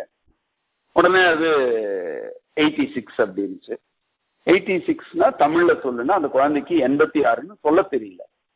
ஆக்சுவலா இதுதான் இன்னைக்கு இருக்கிற தமிழ்நாட்டில் இருக்கிற ஒரு மோசமான கல்விமுறை. அந்த பெற்றோர்கள் அதை பெருமையாகவும் கருதுறாங்க. என் குழந்தைக்கு தமிழ்ல பேச தெரியல அப்படிங்கிறத இன்னைக்கு பெருமையாக சொல்லுகிற பெற்றோர்கள் இன்னைக்கு தமிழ்நாட்டுல இருக்காங்க. அப்ப இப்படி படிச்சு வெறும் மனப்பாட முறையில் போற ஒரு குழந்தை உயர்கல்விக்கு போகும்போது அங்க அந்த குழந்தை தடுமாறி போகுது. வெறும் பாடங்களை உரு போட்டு படிச்சுட்டு வெளியில வரான ஒழிய சுய சிந்தனையோ அல்லது சொந்தமா உன்னை யோசிக்கிறக்கோ அல்லது ஒரு பிரச்சனையை அணுகிறதுக்கோ ஒரு சின்ன பிரச்சனை வந்துட்டா கூட அந்த குழந்தையினால அணுக முடியறதில்ல தடுமாறி போறாங்க. ஆனா தாய் தமிழ் பள்ளியிலிருந்து போற குழந்தைங்க அப்படி இல்லை. இந்த சமூகத்தை எதிர்கொள்ளுகிற குழந்தைகளாக எல்லா விதமான பிரச்சனைகளையும் கையாளுகிற குழந்தைகளா அந்த குழந்தைகளை நாம உருவாக்குறோம். பாத்தீங்கன்னா இன்னைக்கு உயர்கல்வின்னு நீங்க கேட்டீங்க. தாய் தமிழ் பள்ளியிலிருந்து போன குழந்தை என்ன சாதிச்சிருக்கிறாங்க இது எல்லாருமே எங்ககிட்ட கேட்பாங்க. சரி தாய் தமிழ் பள்ளியிலையும் குழந்தைகளை என்ன பண்றாங்க அப்படின்னு கேட்பாங்க. நிச்சயமா பாத்தீங்கன்னா இப்போ எங்க பள்ளியில முதல் குழந்தை என் நண்பரோட இனியனோட குழந்தை அறிவுத்தென்றல் அவங்க வந்து பாத்தீங்கன்னா தமிழ் இலக்கியம் தான் சென்னை கிறிஸ்தவ கல்லூரியில முடிச்சாங்க. உயர்கல்வி அங்கேயே முடிச்சாங்க. அதுக்கப்புறம் பாத்தீங்கன்னா இப்ப தொல்லியல் துறையில அவங்க முனைவர் படத்துக்காக என்ட்ரிக்காக அவங்க வந்து பிஹெச்டிக்காக இப்போ பண்ணிட்டு இருக்காங்க இன்னும் சொல்ல போனா என்னோட பொண்ணு குரலம் வந்து அவ தாய் தமிழ் பள்ளியில தான் படிச்சா அரசு பள்ளியில தான் நான் படிக்க வச்சேன். அவ பாத்தீங்கன்னா கோவையில பூசாக்கோ கலை அறிவியல் கல்லூரியில அவ சைக்காலஜி தான் எடுத்தா. உளவியல் பாடத்தை வந்து முதன்மை பாடம் தான் எடுத்து இப்போ முதுகலையும் முடிச்சுட்டு இப்ப பாத்தீங்கன்னா கிளினிக்கல் சைக்காலஜிக்காக என்ட்ரன்ஸ் நுழைவுத் தேர்வு அவ சென்னையில எழுதியிருக்கிறா. இன்னும் அதுக்கான முடிவு வரல. இதுக்கிடையில அந்த தேசிய தகுதி தேர்வுன்னு சொல்லுவோம் நெட்டுன்னு சொல்லுவோம். அந்த நீட் அந்த நெட் எக்ஸாம் பாத்தீங்கன்னா அவ முதல் அதாவது அவங்க பேராசிரியர்களே இன்னும் நிறைய பேர் அதை பாஸ் பண்ணலன்னு சொல்றாங்க. ஆனா முதல் அமர்விலேயே பாத்தீங்கன்னா அந்த நெட் எக்ஸாம்ல அவ தேர்ச்சி பெற்றிருக்கிற. இன்னும் சொல்ல போனா அவட்டே கேட்பேன் என்னமா உனக்கு தமிழ் வழியில போயிருக்கிற நீ சைக்காலஜி படிக்கிற இங்கிலீஷ்ல படிக்கிற உனக்கு எப்படின்னா அதெல்லாம் ஒரு பிரச்சனையே இல்லைங்க சார். எனக்கு நான் இப்ப ரொம்ப மற்றவங்களை விட நான் வந்து புரிதலோடு இருக்கேன்னா அவ இப்ப சுயமா அந்த உளவியல் சார்ந்த கட்டுரைகளை எழுதுற அளவுக்கு ஆய்வுகளை செய்யற அளவுக்கு அவ தயாராயிருக்கிறார் இந்த மாதிரிதான் தாய் தமிழ் பள்ளியில படிச்ச குழந்தைகள் எல்லாமே பாத்தீங்கன்னா மிக உயர்ந்த நிலையில் அவங்க வந்து பாத்தீங்கன்னா உயர்கல்வியிலும் போய் சிறப்படைஞ்சு இன்னைக்கு பல்வேறு தளங்கள்ல அது கணினி துறையாக இருந்தாலும் சரி மென்பொருள் துறையா இருந்தாலும் சரி எல்லா இதுலயும் பாத்தீங்கன்னா தாய் தமிழ் பள்ளியில நம்ம கோபி பள்ளியில படிச்ச குழந்தைங்க இன்னைக்கு உயர்கல்வியில உயர் வேலை வேலை வாய்ப்புல இருக்கிறாங்க. இன்னும் சொல்ல போனா அரசு தேர்வு அதாவது இப்ப இந்தியா குடிமை தேர்வுகள் இருக்கு இல்லைங்களா? ஐஏஎஸ் ஐபிஎஸ் தேர்வு சிவில் சர்வீஸ் எக்ஸாம் எல்லாமே வந்து நம்ம தாய் தமிழ் பள்ளி குழந்தைகள் முயற்சியில் இருக்கிறாங்க. இப்ப போனாண்டு நடந்த அந்த நீட் தேர்வுல கூட நம்ம தாய் தமிழ் பள்ளியிலேயே மகளிர் பள்ளியிலிருந்து படிச்சுட்டு வந்த கௌசல்யான்ற அந்த பொண்ணு பாத்தீங்கன்னா நீட்ல போன ஆண்டு இந்த ஆண்டு எழுதின அந்த தேர்வுல தேர்வாயிருக்காங்க. தேர்வாயிருக்காங்க. அது ஒரு பெரிய ஒரு செய்தி தான் அது உண்மையிலுமே தமிழ்ல படிச்சுட்டு போய் நீட்ல பாஸ் பண்ண முடியாதுன்னு சொல்லுவாங்க. ஆனா அந்த பொண்ணு வந்து தேர்வாயிருக்கிறார் அரசு சார்ந்த தமிழ் வழியில படிக்கிறவங்களுக்கு அரசு என்ன பண்ணுச்சுன்னு நீங்க கேட்டீங்க. அரசு வந்து பாத்தீங்கன்னா தமிழ் வழியில் படித்து வருகிற மாணவர்களுக்கு இருபது சதவிகிதம் இடஒதுக்கீடு வச்சிருக்கிறாங்க. அது எல்லா வேலை திட்டத்திலையும் சரி உயர்கல்வியிலையும் சரி இருபது பர்சன்ட் அதாவது இருபது சதவிகித இடஒதுக்கீடு இருக்கு. அந்த வாய்ப்பு இருக்கு. நாம அதே என்ன கேட்கிறேன்னா தமிழ் மொழியிலிருந்து படிச்சுட்டு வரவங்களுக்கு முழுமையான வேலை வாய்ப்புலையும் சரி உயர்கல்வியிலும் சரி வாய்ப்பு கொடுக்கணும்னு சொல்லி நாம கோரிக்கை வச்சுட்டு இருக்கிறோங்க. ஓ சரிங்க. இப்போ நீங்க குறிப்பா இந்த கேள்விக்கான விடையை சொல்லும் பொழுது ஒரு மொழிப்பாடமாக மட்டுமே கற்றுக்கொள்ள வேண்டிய ஆங்கிலத்தை ஒரு பயிற்று முறையாக கற்று கற்பதினால் குழந்தைகளிடையே என்ன மாதிரியான மாற்றங்கள் நிகழ்கிறது தாய்மொழி கல்வியிலிருந்து அவர்கள் தாய்மொழி கல்வியிலிருந்து அவர்கள் எவ்வளவு அந்நியப்பட்டு போகிறார்கள்? ஒரு பண்பாட்டு தொடர்பு அருந்து போகிற ஒரு சூழலை வந்து அந்த ஒரு அவல நிலையை வந்து நீங்க குறிப்பிட்டிருந்தீங்க. இப்ப நமக்கு வந்து தமிழ் மொழி தாய்மொழி தம் கைத்தமிழ் பள்ளிகளில் வந்து தமிழ் மொழியை கற்றுக் கொடுக்கும் பொழுது நம் கூ அதோடு இப்போ ஆங்கிலத்தை வந்து ஒரு ஒரு பாடமொழியாக கற்பிக்கின்றோமா? வேற என்ன மாதிரியான அரசினுடைய பாடத்திட்டம் தவிர்த்து வேற என்ன மாதிரியான கல்விகளையும் நாம் வந்து பயிற்றுவிக்கிறோம் என்பது குறித்து கொஞ்சம் சொல்லுங்களேன். கண்டிப்பா கண்டிப்பா. நல்ல கேள்விங்க வந்து அதாவது பொதுவாவே எல்லாருமே நாங்க தாய் தமிழ் பள்ளின்னு பெயர் வச்சது கூட தப்புன்னு இங்க சில விவாதம் வரும். நீங்க தாய் தமிழ் பள்ளின்னு வைக்காம பேசாம வேற ஏதாவது பேர்ல ஒரு பள்ளிக்கூடம் வச்சிருக்கலாம் டால்பின் அல்லது லிட்டில் ஃப்ளவர் இந்த மாதிரி ஏதாவது பேர் வச்சிருந்தீங்கன்னா நேரம் உங்க பள்ளியில ஆயிரக்கணக்கான பேர் சேர்ந்திருப்பாங்க அப்படின்னு சொல்லி சொல்லுவாங்க. தாய் தமிழ் பள்ளின்னு வச்சாலே இங்க ஏதோ வெறும் தமிழ் இலக்கணத்தை தான் சொல்லி கொடுப்பாங்க அப்படின்ற மாதிரி எல்லாரும் நம்பிட்டு இருக்காங்க. ஆனா உண்மை அது அல்ல. நாம் என்ன சொல்றோம்? எப்படி ஒரு பிறந்த குழந்தைக்கு ஒரு குழந்தை பிறந்த குழந்தைக்கு என்ன தேவை? தாய்ப்பால் அவசியம். இல்லைங்களா? அந்த குழந்தை வளர்ந்து தவழ்ந்து அடுத்த நிலை போற வரைக்கும் தாய்ப்பால் அவசியம் சொல்றோம். தாய்ப்பால் தான் எதிர்ப்பு சக்தியை கொடுக்கணும் அந்த மாதிரி ஒரு குழந்தை அடிப்படையில ஒரு பள்ளிக்கு முதன்முறையாக தன்னுடைய வீட்டு சூழலை விட்டு வெளியில வருது ஒரு கல்வி கூடத்துக்குள்ள வருது கற்றுக்கொள்ள வருகிறதுன்னு சொல்லும்போது அந்த குழந்தைக்கு வந்து முதல்ல தன்னுடைய சூழல் மொழி. நாங்க இன்னும் என்ன சொல்ல போறோம்? இப்ப அமெரிக்கால உங்க குழந்தைங்க இருக்குன்னா உங்க குழந்தைய எதுல படிக்கணும்?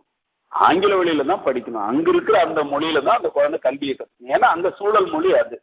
ஆனா கூடுதலாக நம்முடைய தாய்மொழியை மறக்க கூடாதுன்றதுக்காக நாம தமிழ்ல அந்த குழந்தைக்கு தமிழ ஒரு பாடமா நீங்க சொல்லி தரீங்க. அதே மாதிரிதான் இங்கேயும் நாம என்ன சொல்றோம்? இங்க இருக்கிற சூழல் மொழி தாய்மொழி தமிழ்ல அந்த குழந்தைங்க பாடத்தை கத்துக்கணும். அந்நிய மொழி அது எத்தனை மொழியை வேணாலும் கத்துக்கலாம். இப்போ நம்மளுக்கு உலக அளவுல தொடர்பு மொழியாக அரசனுடைய ஒரு கல்வி கொள்கையாக இரண்டாவது மொழியா நாம் என்ன பண்றோம்? ஆங்கிலம்ன்ற ஒரு பாடத்தை சொல்லி கொடுக்கலாம். பிறகு பத்தாம் வகுப்பு பன்னிரெண்டாம் வகுப்புக்கு பிறகு அந்த குழந்தைக்கு எந்த மொழியை வேணாலும் கத்துக்கலாம். அது தாய் தமிழ் பள்ளியிலே நாங்க சொல்லி கொடுக்குறோம் அப்படின்னு சொல்லி நாங்க அறிவிச்சோம். அதாவது அது இந்தியா இருக்கலாம் அல்லது ஜப்பானிய மொழியா இருக்கலாம் சீன மொழியா இருக்கலாம் ஜெர்மன் மொழியா இருக்கலாம். அந்த குழந்தை என்ன மொழி கத்துக்கணும்னு விருப்பப்படுதோ ஆயிரம் மொழிகள் இல்லை எத்தனை மொழியை வேணாலும் அந்த குழந்தை கத்துக்கலாங்கிறத எங்களோட அடிப்படை கொள்கை. அப்ப தொடக்க கல்வி என்பது அன்னை மொழியில இருக்கணும். அடிப்படை கல்வி என்பது அன்னை மொழியில இருக்கணுங்கிறது தான் தாய் தமிழ் பள்ளியோட கான்செப்ட் அப்ப எல்லாரும் எங்க கிட்ட கேட்டாங்க அப்ப ஆங்கிலத்துக்கு என்ன முக்கியத்துவம் கொடுப்பீங்க? வாங்க வந்து பாருங்க. தமிழ்ல ஒரு பையன் அல்லது ஒரு பொண்ணு அல்லது ஒரு குழந்தை எப்படி பேசுதோ படிக்குதோ அதே அளவுக்கு ஆங்கிலத்திலையும் தாய் தமிழ் பள்ளியில அந்த குழந்தைங்க இருப்பாங்க. உதாரணத்துக்கு பாத்தீங்கன்னா ஐந்தாம் வகுப்பு முடிச்சு ஆறாம் வகுப்பு போற பல குழந்தைகள் வந்து பாத்தீங்கன்னா நேரடியா இங்கிலீஷ் மீடியம் ஸ்கூல்ல போய் சேருவாங்க. அதான் இங்கிலீஷ் மீடியம் ஸ்கூல்ல வந்து பாத்தீங்கன்னா அவங்கள தாய் தமிழ் பள்ளியிலிருந்து வந்தாங்கன்னா அப்பவே அட்மிஷன் கொடுத்துருவாங்க. என்ன காரணம்னா அவங்க ஆங்கில வழியிலும் அந்த குழந்தைய வந்து சரியா இருக்கிறாங்க அப்படிங்கிறதுக்காக தான். ஆங்கிலத்திலயும் அந்த குழந்தைய தரமா இருக்கிறாங்கிறதுக்காக நம்ம உயர்நிலை பள்ளியில பாத்தீங்கன்னா உங்களுக்கு அதுக்குன்னு வந்து ஸ்போக்கன் இங்கிலீஷ் கிளாஸஸ் எல்லாம் வச்சு நம்ம ஸ்மார்ட் கிளாஸ் வச்சிருக்கிறோம். முறையான அந்த குழந்தைகளுக்கு வந்து ஆங்கிலத்தையும் ஒரு ஒரு நல்ல நிலையில அந்த குழந்தைங்க வந்து பத்தாம் வகுப்பு முடிச்சு வெளியில போகும்போது தைரியமாக பேசக்கூடிய அளவிற்கு இன்னும் சொல்ல போனா பேச்சு போட்டிகள் இங்க நடக்குங்க. பல்வேறு போட்டிகளை நடத்துவாங்க. அந்த போட்டிகள்ல வந்து பாத்தீங்கன்னா பெரிய பெரிய ஆங்கில வழி பள்ளிகள் இங்கிலீஷ் மீடியம் ஸ்கூல்ல இருந்து சிபிஎஸ்சி ஸ்கூல்ல இருந்து வந்து பேசக்கூடிய அந்த குழந்தைகளுக்கு இணையா எங்க தாய் தமிழ் பள்ளி குழந்தைகளும் பேச்சு போட்டியில ஆங்கில பேச்சு போட்டியில கலந்துட்டு பரிசு வாங்கிட்டு வருவாங்க. அப்படிதான் நாம அந்த ஆங்கிலத்துக்கும் பள்ளியில முக்கியத்துவம் கொடுத்து நாம சொல்லித்தரங்க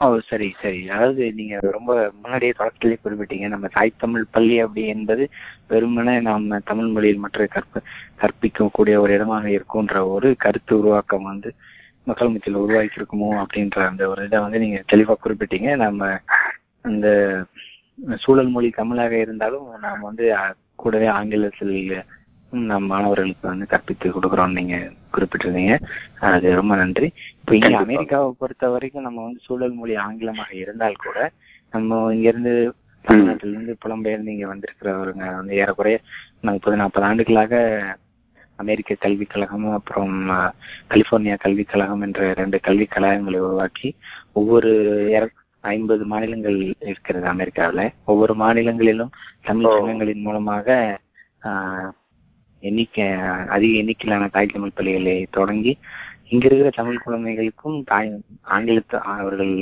தங்கள் கல்வி பள்ளிக்கூடங்களில் ஆங்கிலம் பயின்றாலும் கூட அவர்கள் தாய்மொழியை மறந்துவிடக்கூடாது. ஒவ்வொரு சனி ஞாயிறும் வந்து அவங்க ஆயிரக்கணக்கான குழந்தைகள் வந்து தமிழ் மொழியை கற்றுட்டு இருக்காங்க படிக்கிறாங்க. ஆமா இதை நான் குறிப்பிட விரும்புறேன் நான் அது வந்து அந்த அடிப்படை காரணம் வந்து அந்த பண்பாட்டு தொடர்பை வந்து நாம் அச்சுவிடக்கூடாது. என்ற ஒரு நோக்கத்தை பண்றாங்க. சொல்லுங்க சொல்லுங்க சொல்லுங்க. கேள்விப்பட்டிருக்கேன் ஐயா. ஏற்கனவே கேள்விப்பட்டிருக்கேன். வட அமெரிக்க தமிழ்ச் சங்கத்தோடும் அவர் சங்கரபாண்டி ஆஹ், இன்னும் சில நண்பர்களோடு தொடர்பு இருக்கு. அது போக வந்து பாத்தீங்கன்னா அவர் சிவானந்தம் மாரியப்பன் அவர் அந்த புத்தகங்கள் எல்லாம் போட்டாங்க இல்லைங்களா? தமிழ் வழி பள்ளி குழந்தைகளுக்கான. புத்தகங்கள். போட்டாங்க இல்லைங்களா. அப்பெல்லாம் அவரு எங்களோட தொடர்புகள்ல தாய் தமிழ் பள்ளி சார்பிலையும் அதுல சில உதவிகளை வந்து செஞ்சிருக்கோம். அதே மாதிரி அவங்க வட அமெரிக்க தமிழ்ச்சங்கமும் வந்து பாத்தீங்கன்னா தாய் தமிழ் பள்ளிகளுக்கு நிறைய உதவிகளை செஞ்சிருக்காங்க. இப்ப போன மாசம் கூட ஒரு ஒரு கூட்டத்தை போட்டு அவரு சுந்தரம் அவர்கள் வந்திருந்த போதெல்லாம் பேசியிருக்கோம். சில உதவிகள் செய்யறதா சொல்லியிருக்காங்க. அப்புறம் அந்த இதுல இருந்து பன்னாட்டு கல்வி அறக்கட்டளை இருக்கு இல்லைங்களா? அவங்க கூட ஏற்கனவே ஒரு உதவியை செஞ்சாங்க. அதை வச்சு பாடல் புத்தகங்கள் குழந்தைகளுக்கான மழையர் பாடல்களை நாங்க கொண்டு வந்தோம். கற்பித்தல் கருவிகள் அதே மாதிரி அவங்க எல்லா பள்ளிகளுக்கும் வாங்கி கொடுத்தாங்க. அந்த உதவிகள் வந்து உங்ககிட்ட இருந்தும் கிடைச்சதுன்னு வைங்களேன். ரொம்ப நன்றிங்க. அதாவது தமிழ்நாட்டும் இங்க வட அமெரிக்காவில் இருக்க தமிழர்கள் இவர்கள் இரண்டு பேரும் நம்ம தாய்மொழி கல்வியை வந்து பாதுகாத்து நம்ம அடுத்த தலைமுறைக்கு எடுத்து செல்ல வேண்டும் என்பது குறித்து தொடர்ந்து வேலை செய்வது குறித்து சொல்லியிருந்தீங்க. ரொம்ப நன்றி. நேர்களே. நீங்கள் கேட்டுக்கொண்டிருப்பது அமெரிக்க தமிழ் வானொலி. தமிழ் எங்கள் மூச்சு. இந்த நிகழ்ச்சி தமிழர் குரல் இன்றைய தமிழர் குரல் நிகழ்ச்சியில நாம் பேசிக்கொண்டிருக்கும் தலைப்பு தமிழ்நாட்டில் தாய் தமிழ் பள்ளிகள். நம்மோடு உரையாட கோபிச்செட்டிப்பாளையம் தாய் தமிழ் உயர்நிலைப் பள்ளியின் தாளாளர் திரு கோபிச்செட்டிப்பாளையம் வே. குமணன் அவர்கள் இருக்கிறார். நாம் தொடர்ந்து இப்போ உரையாடுவோம். இப்போ நம்ம உங்களுடைய இந்த ஏறக்குறைய ஒரு முப்பது ஆண்டு காலம் நீங்க இந்த தாய் தமிழ் பள்ளிக்கூடத்தை வந்து தொடங்கி நடத்திட்டு வரீங்க. இதுல உங்களுடைய அனுபவத்துல நீங்க நடுவுலயே சில விஷயங்கள் சொன்னீங்க. அதாவது தாய் தமிழ் தமிழ் மொழி கல்வியினுடைய கற்றல் வழிமுறை என்ன மாதிரியான பயன்கள் இருக்கு அப்படின்றது. இப்போ இன்றைய சூழல்ல. தமிழ் தனியார் கல்விகள் தனியார் கல்வி நிலையங்கள் பெருகி இருக்கிற இந்த சூழல்ல தமிழ்நாட்டின் எதிர்காலத்தை நோக்கி. சிந்திக்கும் பொழுது நாம் வந்து பெற்றோர்கள் தாய்மொழி கல்வியில் தொடர்ந்து தங்கள் குழந்தைகளுக்கு கல்வி வர வழங்க வேண்டிய தேவை என்ன என்ன. மாதிரியான தேவை இருக்கிறது என்பது குறித்து கொஞ்சம் சொல்லுங்க. அது ஒரு சரியான கேள்விதான் இதுங்க. இப்போ பாத்தீங்கன்னா ஒரு குறிப்பா இந்த ஒரு இருபது ஆண்டுகள்ல இருபது ஆண்டுகள் சொல்லப்போனா எண்பது முப்பது ஆண்டுகள்ல வச்சுக்கலாம். படிப்படியா படிப்படியா வந்து பாத்தீங்கன்னா எல்லாமே இங்க பள்ளி கல்லூரிகள் எல்லாம் வந்து முழுக்க முழுக்க ஆங்கில வழியில் கற்பித்தல் அப்படிங்கிற அந்த முறைக்கு போயிட்டு இருக்குங்க ஆயிரத்தி தொள்ளாயிரத்தி முப்பத்தி எட்டுல ராஜாஜி காலத்துல இருந்து அதுக்கு பிறகு பாத்தீங்கன்னா பக்தவச்சலம் காலத்துல வந்து ஒரு பாடப்பிரிவு மட் ஒரு வகுப்பு மட்டும் உங்களுக்கு ஆங்கில வழி பிரிவு இருக்குன்ற அந்த நிலை போய் படிப்படியாக படிப்படியா பிறகு வந்து பாத்தீங்கன்னா உங்களுக்கு கொஞ்சம் கொஞ்சமா அதுல மாற்றங்கள் வந்து. இன்னைக்கு வந்து அரசு என்ன செஞ்சிருக்குன்னா ஒன்றாம் வகுப்புலேருந்து வகுப்புல இருந்து முழுக்க ஆங்கில வழின்னு சொல்லி அரசு பள்ளிகளையே மாத்திட்டாங்க. அரசு பள்ளியிலேயே மாத்திட்டாங்கிற பாத்தீங்கன்னா அரசு பள்ளியிலேயே இன்னைக்கு வந்து பாத்தீங்கன்னா தமிழ் வழி இல்லை அப்படிங்கிற நிலைக்கு கொண்டு போயிட்டாங்க. அதாவது அறுபத்தி மூணுல ஒரு வகுப்பா இருந்தது. அதுக்கு முன்னால வந்து பாத்தீங்கன்னா முப்பத்தி ஒன்பதுல உயர்நிலை பள்ளியில தான் ஆங்கில வழின்னு இருந்தது. அதுக்கு பின்னால நாற்பத்தி எட்டுல எட்டாம் வகுப்புல இருந்து ஆங்கில வழின்னு கொண்டு வந்தாங்க. ஐம்பத்தி ரெண்டுல வந்து பாத்தீங்கன்னா ஆயிரத்தி தொள்ளாயிரத்தி ஐம்பத்தி ரெண்டுல ஆறாம் வகுப்புல இருந்து ஆங்கிலம் ஒரு பாடமா இருக்குன்னாங்க. ஆயிரத்தி தொள்ளாயிரத்தி ஐம்பத்தி ஏழுக்கு அப்புறம் வந்து பாத்தீங்கன்னா ஐந்தாம் வகுப்புல இருந்து ஒரு பாடமா பாடமொழியா ஆங்கிலம் இருக்குன்னாங்க. ஆயிரத்தி தொள்ளாயிரத்தி அறுபத்தி மூணுக்கு அப்புறம் பாத்தீங்கன்னா மூணாம் வகுப்புல இருந்து உங்களுக்கு ஒரு பாடமா ஆங்கிலம் இருக்குன்னு சொன்னாங்க. இப்ப பாத்தீங்கன்னா உங்களுக்கு ஒன்னாம் வகுப்புல இருந்து முழுக்கவே ஆங்கில பாடம் மட்டும் இல்ல உங்களுக்கு அத்தனை பாடமே ஆங்கிலத்துல தான் சொல்லி கொடுப்போம் அப்படின்னு சொல்லி அரசு பள்ளிகள்லயே வந்து மாற்றங்களை கொண்டாண்டாங்க. அதை தாண்டி இப்ப சமீபத்துல பாத்தீங்கன்னா போன மாதம் கல்வி அமைச்சர் ஒரு அறிவிப்பை கொடுத்தாரு. அதாவது அங்கன்வாடி பள்ளிகள் அதாவது கிராமங்கள்ல இருக்கிற அந்த குழந்தைகளை கொண்டு கிரஷ்ன்னு சொல்றோம் இல்லைங்களா? நீங்க அங்க சொல்லுவீங்க குழந்தைகளை பாதுகாக்கிறதுக்குன்னு ஒரு இடம். அந்த மாதிரி இடங்கள்ல அது அங்கன்வாடி மையங்களா வச்சிருந்தாங்க. அங்க ஏதோ குழந்தைகளுக்கு விளையாட சொல்லி கொடுத்துட்டு ஏதோ சொல்லி கொடுத்துட்டு இருந்தாங்க. இப்ப அந்த அங்கன்வாடி மையங்களை கூட நர்சரி பள்ளிகளா மாத்திட்டாங்க. ஏபிசிடி சொல்லித்தர நர்சரி பள்ளிகளா மாத்தி போட்டாங்க. அப்ப பாத்தீங்கன்னா இப்ப இந்த கிட்டத்தட்ட இந்த முப்பது நாற்பது ஆண்டுகள்ல படிப்படியா படிப்படியா படிப்படியா வந்து இன்னைக்கு அரசு பள்ளிகளும் முழுக்க முழுக்க ஆங்கிலமயமா மாறி போச்சு அப்ப எதிர்காலத்துல தமிழ் வழியில ஒரு குழந்தை படிக்கணும்னா பள்ளிக்கூடமே இல்லை அப்படிங்கிற நிலைக்கு இன்னைக்கு தமிழ்நாட்டு கல்வி முறை போயிட்டு இருக்கு. அதுல குறிப்பா வந்து பாத்தீங்கன்னா இந்த தாய் தமிழ் பள்ளிகள் மட்டுமே இன்னும் எதிர்த்து போராடி நின்றுட்டு இருக்குது. இப்ப இதே நிலை தொடர்ந்து நீடிச்சதுன்னா நீங்க எதிர்காலத்துல வெறும் மனப்பாடம் மட்டுமே செய்து கல்வி கற்கிற குழந்தைகளை மட்டும்தான் நாம இங்க பார்க்க முடியும். சுய சிந்தனையோடு உருவாகிற குழந்தைகள் இங்க இருக்க மாட்டாங்க. சுய சிந்தனை இல்லைன்னாவே வெறும் சொல்லுங்க. அதாவது இப்போ தொடக்க காலத்துல ஆங்கிலம் ஆங்கில மொழி வந்து தமிழ்நாட்டு பாடத்திட்டத்தில் என்ன நிலைமையில இருந்ததோ அதாவது ஒரு குறிப்பிட்ட வகுப்புகள் மட்டும் இருந்தது. இப்போ வந்து தமிழ் அந்த நிலைக்கு வந்துச்சு அப்படின்ற சூழல் உருவாயிருக்குன்னு சொன்னீங்க. இப்போ நீங்க நீங்க ரொம்ப சரியா சொன்னீங்க. அதாவது முதல் வந்து ஆங்கிலம் ஒரு பாடமா இருந்தது இப்ப தமிழ் ஒரு பாடமா மாறிடுச்சு பயிற்று மொழியா ஆங்கிலம் வந்துருச்சு அந்த இடத்துல. அந்த இடத்துக்கு வந்திருக்குன்னு சொல்றீங்க. இப்போ ஒரு இன்னும் ஒரு பத்தாண்டு இருபது ஆண்டு காலகட்டத்தில் தமிழ்நாட்டில் தாய்மொழி கல்வியை மீட்டுருவாக்கம் செய்வதற்கு என்ன மாதிரியான வேலை திட்டங்களை வந்து அரசு மேற்கொள்ள வேண்டும்? அல்லது பொதுமக்கள் என்ன மாதிரியான ஒரு ஒரு நிலைக்கு தங்களை தயார்படுத்திக் கொள்ள வேண்டும்னு நீங்க கருதுறீங்க? நிச்சயமா இது அரசு நினைச்சா உறுதியா செய்யலாங்க. ஆனா அரசு நினைக்குமா அப்படிங்கிறது தெரியல. அண்ணா அவர்கள் இந்திய எடுக்கும் போது சொன்னாரு ஆங்கிலம் வந்து ஒரு கேடயம் மாதிரி பயன்படும் அப்படின்னு சொல்லி சொன்னாரு.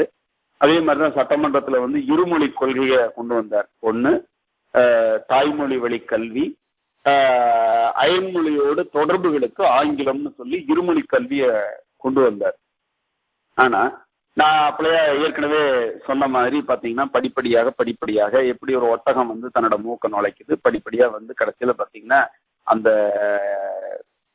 கூடாரத்தையே அது ஆக்கிரமிச்சிட்ட மாதிரி இன்னைக்கு முழுக்க வந்து ஆங்கிலம் இருக்கு. இந்த நிலை மறுபடியும் மாறணும்னா அரசு தான் வந்து முயற்சி எடுக்கணும். ஏன்னா தனிப்பட்ட முறையில் மக்கள் மத்தியில மாற்றங்கள் என்பது ஒரு நீண்ட காலம் எடுக்கும். எப்படி பாத்தீங்கன்னா உங்களுக்கு ஆரம்பத்துல வந்து இயற்கை உணவுகள்ல இருந்தவங்க நம்முடைய சாதாரண நம்முடைய நாட்டு உணவுகளை நாட்டு காய்கறிகளை இந்த நாட்டுல விளையிற அந்த உணவுகளை உண்டு வாழ்ந்துட்டு இருந்த மக்கள் படிப்படியா நாகரீகங்கிற பேர்ல இன்னைக்கு ஃபாஸ்ட் ஃபுட்டுக்கு போய் பல்வேறு நோய் தாக்குதல் இறப்பு இதுகள் எல்லாம் பார்த்துட்டு இப்ப திரும்ப பாத்தீங்கன்னா செக்கு எண்ணெய் இங்க விற்கப்படும்னு எந்த இடத்துல பார்த்தாலும் போர்டு போட்டிருக்காங்க செக்குல ஆட்டின எண்ணெயை பயன்படுத்துங்கன்றாங்க. ஒரு காலத்துல செக்குல ஆட்டின எண்ணெயை பயன்படுத்தாதீங்க ரிஃபைண்ட் ஆயில பயன்படுத்துங்கன்ற சூழல் மாறி இன்னைக்கு செக் எண்ணெயை தான் பயன்படுத்துறோம் அப்படிங்கிற லெவலுக்கு மக்கள் வந்து மாறி இருக்காங்க படிப்படியாக நம்முடைய இந்த நாட்டு உணவுகள் மீது இங்க நாட்டு காய்கறிகள் மீது நம்முடைய பாரம்பரிய உணவுகள் மீது மக்கள் பார்வை வந்திருக்கு. என்ன காரணம்னா ஒரு மிகப்பெரிய அழிவுக்கு போய் இப்ப திரும்புறாங்க. மறுபடியும் வந்து திரும்புறாங்க. இதை நோக்கி திரும்புறாங்க. அந்த மாதிரி பாத்தீங்கன்னா எதிர்காலத்தில் கொஞ்சம் கொஞ்சமா கொஞ்சம் கொஞ்சமா மக்கள் வந்து இதை நோக்கி திரும்பக்கூடிய ஒரு சூழல் வரும். அது இப்ப உங்களை மாதிரி வெளியில போனவங்க உலகத்தை சுற்றியவர்கள் உலகத்தை அறிந்தவர்கள் அதை புரிஞ்சிருக்கிறீங்க.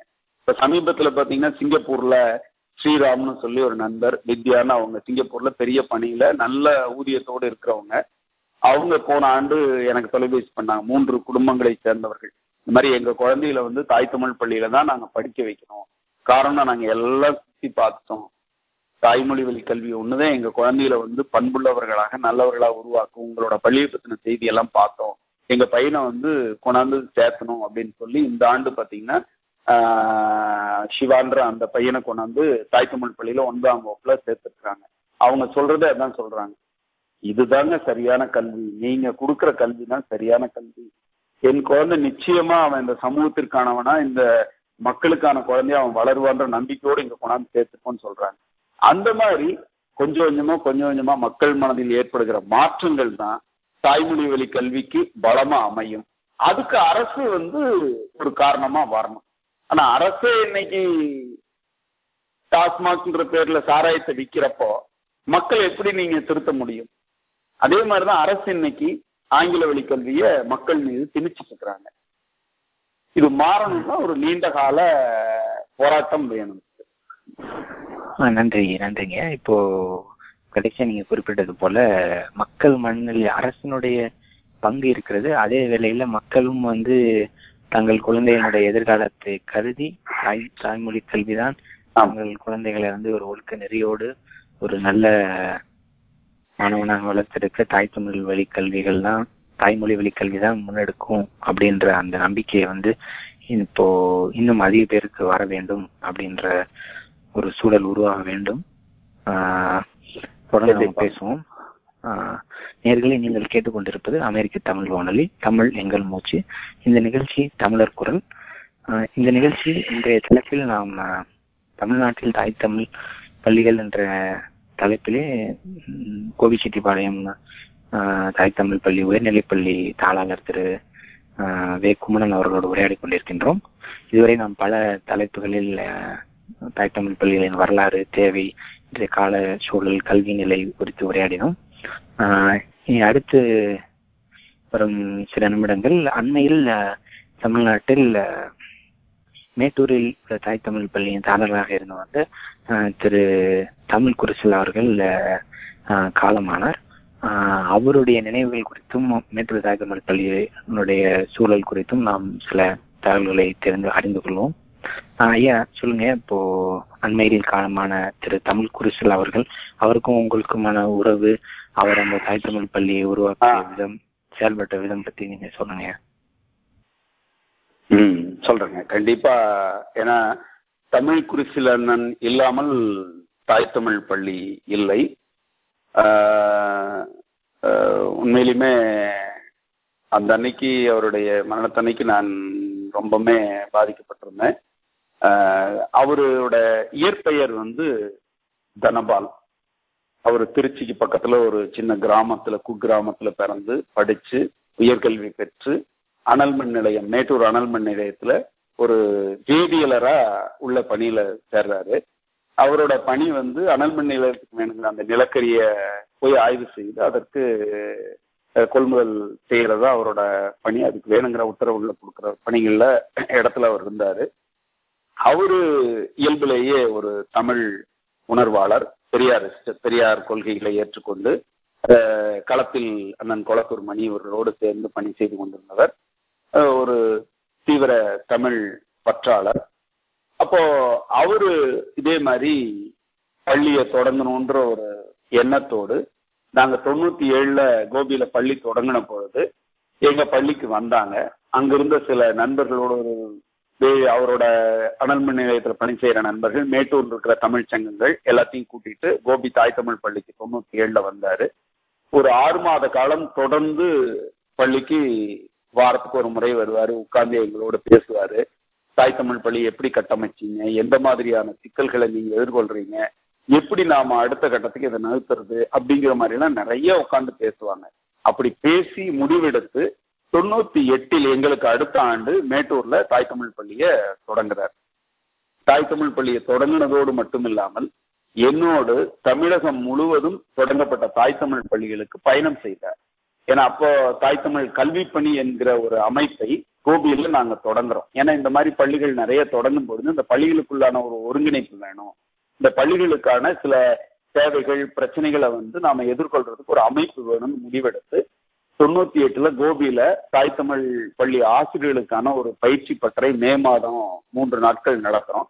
அந்த மூன்று நாள்ல ஒரு நாள் உட்கார்ந்து ஒரு அமைப்பை உருவாக்குறோம். தாய் தமிழ் கல்வி பணி என்கிற ஒரு அமைப்பை உருவாக்கி அதுக்கு தியாக ஒருங்கிணைப்பாளரை வச்சு நானும் குறிச்சலன்னெல்லாம் அதனுடைய உறுப்பினர்களா இருந்து அன்னைக்கு தமிழ்நாடு முழுக்க பயணம் செய்து பள்ளிகளை ஆய்வு செய்து எந்தெந்த பள்ளி நடத்தலாம் எந்தெந்த பள்ளி நடத்த வேண்டாம் அதில் இருக்கிற பிரச்சனைகள் என்ன குறைகள் என்ன அங்க இருக்கிற சிக்கல்கள் எல்லாம் இதை ஆய்வு செய்து அவங்களுக்கு எல்லா உதவிகளையும் நாங்க செய்யறோம்.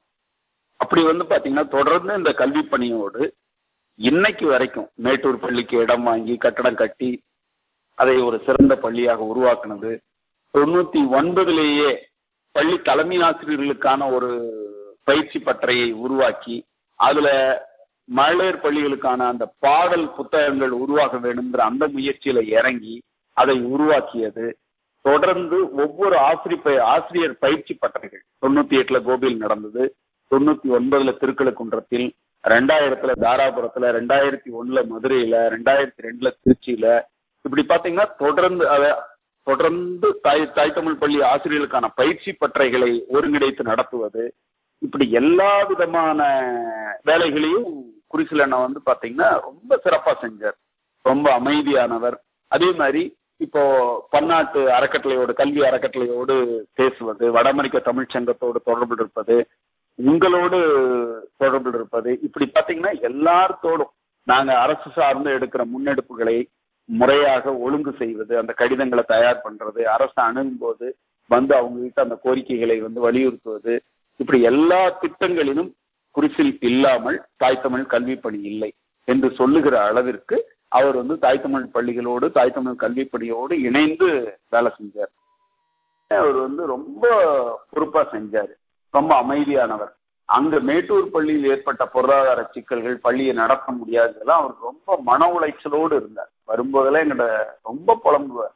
கோபி பள்ளியில ஏற்பட்ட பிரச்சனைகள் போது நாங்க எடுத்த போராட்டங்கள் வழக்கு மன்றத்துக்கு போனது எல்லாத்துக்கும் அவர் துணையா இருந்தார். சொல்லிட்டே இருப்பார். குமணன் ரொம்ப மன உளைச்சலா இருக்கு. என்னால பள்ளியை நடத்துறதான்னு தெரியல. இந்த ஆண்டு பள்ளியை மூடிடலான் இருக்கிறேன். இவ்வளவு ஆண்டுகள் இருபது ஆண்டுகள் போராடி நாம என்ன பண்ண முடிஞ்சது? ஒரு அரசையும் நம்மனால வந்து இதை பார்க்க வைக்க முடியல. மக்கள்கிட்டையும் நாம வந்து இதை எடுத்துட்டு போய் அவங்களையும் வென்றெடுக்க முடியல அப்படின்னு சொல்லி ரொம்ப மன உளைச்சல் இருந்தார். அதுக்கு ரெண்டு நாளைக்கு முன்னால கூட எங்கிட்ட வேதனையோடு பேசிட்டு இருக்கார். இந்த ஆண்டு வந்து செம்மை வனத்துல இருந்து உதவி பண்றதா சொல்லியிருக்காங்க. அது முடிஞ்சிச்சுன்னா அடுத்த ஆண்டு எப்படி பள்ளியை நகர்த்துறதுன்னு தெரியலன்ற ஒரு வேதனையோடு குறிப்பிட்டிருந்தார். ஆனா இப்படி திடீர்னு அவர் வந்து மாரடைப்பால் இறந்து போவார்னு நாங்க நினைக்கவே இல்லை. அவர் இறந்தது வந்து தாய் தமிழ் பள்ளிகளுக்கு தாய் தமிழ் கல்வி பணிக்கு இன்னும் சொல்ல போனால் அறிவு சார்ந்த அந்த வேலை திட்டங்களுக்கு ஒரு பெரிய இழப்பா தான் கருதுறேன் இது மட்டும் அவர் செய்யல. பெரியாருடைய குடியரசு இதழ்களை தொகுத்து ஒரு மிகப்பெரிய தொகுப்பாக வருவதற்கு அவர் ஒரு மிக முக்கிய காரணமா இருந்தார். உண்மையிலேயே நீங்க சொன்னது போல இந்த தாய் தமிழ் பள்ளிகள் தாய்மொழி வழி கல்வி காக்கப்பட வேண்டும் என்ற எண்ணத்தோடு தமிழ்நாட்டிலிருந்து செயல்பட்டு வரும் பல கல்வியாளர்களுக்கு வந்து திரு ஐயா திரு தமிழ் குருசில் அவருடைய இழப்பு பெரும் அதிர்ச்சியாக இருந்தது என்று நான் சொல்ல வேண்டும். அவர் அவர் வந்து நீங்க சொன்னது போல தமிழ்நாடு முழுக்க இருக்கக்கூடிய தமிழ் பள்ளிகளை ஒருங்கிணைப்பதிலும் பல்வேறு மக்களோடு தொடர்ந்து தொடர்பு கொண்டு தாய் தமிழ் பள்ளிகளுடைய மேம்பாட்டிற்காக பணிபுரிந்ததும் அரசுகளோடு தொடர்ந்து உரையாடலில் இருந்ததும் என்ற பல்வேறு வேலைகளை தலைமை தாங்கி முன்னெடுத்து வந்தார். அவருடைய இழப்பு ஒரு பேரிழப்பு வேண்டும். இப்பொழுது மேட்டூர் தாய்த்தமிழ் பள்ளியினுடைய அவருடைய இழப்பிற்கு பிறகு தாயத்தமிழ் பள்ளியினுடைய நிலவரம் என்னவாக இருக்கிறது என்பது குறித்து நீங்க நம்ம நேயர்களோட கொஞ்சம் சுருக்கமா சொல்லிக்கலாம் கண்டிப்பாங்க. ஏன்னா அன்னைக்கு அவர் இறந்ததுக்கு பின்னால அடுத்த வாரமே அவரோட படத்திறப்பு வச்சிருந்தாங்க. படத்திறப்பு நிகழ்வு முடிந்தவுடன் இந்த பள்ளியினுடைய ஆர்வலர்களை இணைச்சு ஒரு கூட்டம் போட்டிருக்கோம். குறிச்சலுக்கு பிறகு அங்க வந்து யாரோ ஒருத்தர் அந்த பள்ளியை பொறுப்பெடுத்து நடத்தணுன்ற அந்த கோரிக்கையை வச்சிருக்கிறோம். அண்ணன் குளத்தூர் மணி அவர்கள் அங்க இருக்கிறதுனால அவங்க வந்து அந்த பொறுப்பை நான் வந்து அடுத்த இன்னொரு கூட்டம் ஏற்பாடு பண்றேன். அதுல முக்கியமா யாரெல்லாம் இதுல ஆர்வமா இருக்காங்களோ அவங்கள இந்த பள்ளியை அடுத்த கட்டத்துக்கு நம்ம எடுத்துட்டு போலான்னு சொல்லியிருக்காங்க. குறிசிலோட துணைவியார் தனலட்சுமி அவங்க அந்த பள்ளியிலேயே ஒரு தலைமை ஆசிரியராக இருந்து அந்த பள்ளியை நடத்திட்டு இருந்தாங்க. இப்ப அவங்க வந்து ஏன்னா அவங்க பொண்ணும் வெளியில படிச்சுட்டு இருக்கு மேல உயர்கல்வி பல் மருத்துவம் படிச்சுட்டு இருக்கிறதுனால அவங்க கிட்ட கூட போய் இருக்க வேண்டிய ஒரு சூழல் இருக்கிறதுனால இந்த ஆண்டு முழுக்க நான் பள்ளியில இருந்து நான் பள்ளியை பார்த்துக்கிறேன். இந்த ஆண்டுக்கு ஒன்றும் பிரச்சனை இல்லை. அடுத்த ஆண்டுகளில் நான் குடும்பத்துல பையனும் இப்போ படிச்சுட்டு இருக்கான். ரெண்டு பேருமே இன்னும் யாரும் பணிக்கு போகல. அதனால அவங்கள நான் கொஞ்சம் அடுத்த கட்டத்துக்கு நகர்த்த வேண்டி இருக்கிறதுனால இந்த ஓராண்டு இந்த ஆண்டு முடிகிற வரைக்கும் மே மாதம் வரைக்கும் நான் பள்ளியில இருக்கிறேன்னு அவங்க சொல்லியிருக்காங்க. அதனால இந்த ஆண்டு மேட்டூர் பள்ளி எந்த சிக்கலும் இல்லாமல் தொடர்ந்து நடைபெற்றோம். அடுத்த ஆண்டுங்கள அதுக்கு முன்னால பேராசிரியர் கல்யாணி ஐயா மேட்டூர் பள்ளிக்கு வரேன்னு சொல்லியிருக்காங்க. நானும் அவரும் போய் ஒரு நாள் ரெண்டு நாள் அந்த பள்ளியில இருந்து அந்த பள்ளியில என்னென்ன சிக்கல்கள் இருக்கு தொடர்ந்து அந்த பள்ளி நடக்கிறதுக்கு நாம என்ன முயற்சிகள் எடுக்கணும் அப்படிங்கிறத வந்து நாங்க இந்த வாரத்துல வரும் நாட்களில் அங்க போறதா இருக்கிறோம். போயிட்டோம்னா எப்படியும் அந்த பள்ளியை நாம தக்க வச்சிடலாங்க அதற்கான முழு நேர பணியாளராக ஒருத்தர் அந்த பள்ளியில இருந்து வேலை செய்யற மாதிரி நாம ஏற்பாடு செஞ்சுட்டோம்னா தொடர்ந்து அந்த பள்ளி நடந்துருங்க. ரொம்ப நன்றிங்க. இப்போ அவருடைய இழப்புக்கு பிறகு மேட்டூர் தாய் தமிழ் பள்ளி அவருடைய நினைவாக முன்னெடுக்க வேண்டியது காலத்தின் தேவையா இருக்கிற அந்த சூழல்ல. இந்த செய்தி வந்து ஒரு ஆறுதலை தரக்கூடிய செய்தியா இருக்குது இந்த நிகழ்ச்சியினுடைய இறுதி இப்ப இறுதியாக நீங்க தாய் தமிழ் பள்ளிகளுடைய செயல்பாடுகள் குறித்தும் நீங்க அமெரிக்க தமிழ் வானொலி நேரில் குறிப்பு சொல்லக்கூடிய நினைக்கிற ஏதாவது ஒரு சில கருத்துக்கள் இருந்தா இறுதியா சுருக்கமா நீங்க சொல்லுங்க கண்டிப்பாங்க. இதுல வந்து பாத்தீங்கன்னா முதல் தாய் தமிழ் பள்ளியில என்ன சிறப்புன்னு கேட்கறவங்களுக்கு நாம சொல்ல வேண்டியதுல ஒரு சில செய்திகளை நாம விட்டுட்டோம். உயர்நிலை பள்ளியில ஆரம்பத்துல நான் சொல்லி இருக்கணும் உயர்நிலை பள்ளியில வந்து குழந்தை தலைப்பு இந்த தலைப்பு வந்து ஒரு அதாவது ஒரு மணி நேரத்துக்கு முடிக்கக்கூடிய தலைப்பு இல்லைனா நம்ம பல கேள்விகள் பல தலைப்புகளை வந்து விட்டுருக்கிறோம். தொடர்ந்து அடுத்தடுத்த நிகழ்ச்சிகள் பேசும் பொழுது நாம வந்து இன்னும் ஆழமான பொருள்கள்ல நம்ம தொடர்ந்து பேசுவோம். நீங்க சொல்லுங்க இப்ப சொல்லுங்க. நீங்க இப்ப இந்த நிகழ்ச்சியில சுருக்கமா நீங்க சொல்ல விரும்புற விஷயங்கள் நீங்க சொல்லுங்க. அதான் இப்ப தாய் தமிழ் பள்ளிகள் காலத்தின் தேவை. நான் சுருக்கமா ஒரே வார்த்தையில சொல்லணும்னா காலத்தின் தேவை இந்த பதினைந்து தாய் தமிழ் பள்ளிகளுமே கடும் போராட்டத்தில் நடந்து கொண்டிருக்கிறது. நடந்துட்டு இருக்கிற இந்த பதினஞ்சு பள்ளிகளுமே கடும் போராட்டத்துல தான் நடந்துட்டு இருக்கு இந்த தாய் தமிழ் பள்ளிகளையாவது நாம் காப்பாற்ற வேண்டும். இன்னும் இது பல நூறு தாய் தமிழ் பள்ளிகள் தமிழ்நாட்டில் தொடங்கப்பட வேண்டும். அதற்கு புலம்பெயர் தமிழர்கள் இன்னும் சொல்ல போனால் உலகம் முழுவதும் பரவி பரவி இருக்கிற தமிழர்கள் தமிழ் வழியில் தாய்மொழி வழியில் குழந்தைகள் கல்வி இருக்க வேண்டும் என்று விரும்புகிறவர்கள் எண்ணுகிறவர்கள் இந்த பள்ளியை தாங்கி பிடிக்க வேண்டும். தாய் தமிழ் பள்ளி தொடர்ந்து நடைபெற அவர்கள் தங்களுடைய ஒத்துழைப்பை அவசியம் வழங்க வேண்டும் என்பது என்னுடைய இறுதியான கோரிக்கை. அரசு செய்வது என்பது ஒரு நிலை. அந்த அரசை நாம் நிர்பந்தித்து செய்ய வைக்க வேண்டுவது என்பது ஒரு நிலை. அப்ப அரசு அதிகாரத்திற்கு வருபவர்களை அணுகுவது அவரிடத்தில் கொள்ள இந்த செய்திகளை எடுத்து செல்வது மக்களிடத்தில் எடுத்து செல்வது ஏற்கனவே களத்தில் இருந்து போராடி கொண்டிருப்பவர்களை பாதுகாப்பது இந்த பணிகளுக்கு நாங்கள் உங்களுடைய உதவியையும் ஆதரவையும் எதிர்பார்ப்போம் என்பதை இந்த நேரத்தில் நான் சொல்லிக்கிறேன். ரொம்ப நன்றிங்க. நாம் இந்த நாம் சொல்லப்பட்டது போல இந்த தலைப்பிலே நாம் தொடர்ந்து இன்னும் நிறைய பேச வேண்டி இருக்கிறது நாம் இன்னொரு நிகழ்ச்சியில் விரிவாக பேசுவோம். இந்த கடந்த ஒரு மணி நேரமாக தமிழ்நாட்டில் உள்ள தாய் தமிழ் பள்ளிகளுடைய நில நிலவரம் குறித்தும் அதனுடைய பள்ளி கல்வி முறை அதனுடைய வரலாறு அது எதிர்கொள்ளும் சவால்கள் சிக்கல்கள் நெருக்கடிகள் குறித்தும் அண்மையில் மறைந்த மேட்டூர் தாய் தமிழ் பள்ளியின் தாளாளர் திரு தமிழ் குரேசல் அவர்களுடைய செயல்பாடுகள் குறித்தும் அமெரிக்க தமிழ் வானொலி நேர்களுக்கு ரொம்ப விரிவா நீங்க வந்து பேசியிருந்தீங்க. உங்களுடைய இந்த நேரத்திற்கு மிக்க நன்றி ஐயா. உங்களுடைய தாய் தமிழ் பள்ளி செயல்பாடுகள் வந்து தொடர்ந்து செயல்படணும். நம்மளுடைய அதாவது நீங்க சொல்ற அந்த இந்த கடந்த ஒரு மணி நேரத்தில் நீங்க பேசினது நம்ம புரிஞ்சுக்க வேண்டியது என்னவா இருக்குன்னா மக்கள் தமிழ் தமிழ்நாட்டு மக்கள் வந்து தாய் தமிழ் பள்ளிக்கூடங்களில் தங்கள் குழந்தையை சேர்ப்பதற்கு தயாராக இருக்கிறார்கள். ஆனா அந்த பள்ளிகளை தொடர்ந்து நடத்த முடியாத நெருக்கடிகளால் பள்ளிகள் தொடர்ந்து மூடக்கூடிய ஒரு சூழலாக நம்ம பார்க்கிறோம். இந்த சூழல் மாறும் மாற வேண்டும்.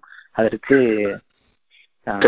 அமெரிக்காவில் இருக்க தமிழர் அனைவரும் உதவுவார்கள் என்று நம்புகின்றோம். தொடர்ந்து நாம் பேசுவோம் ஐயா. இந்த நிகழ்ச்சியில் கலந்து கொண்ட உங்களுக்கு அமெரிக்க தமிழ் வானொலி சார்பாக எங்கள் நன்றியை தெரிவித்துக் கொள்கிறோம். மிக்க நன்றி.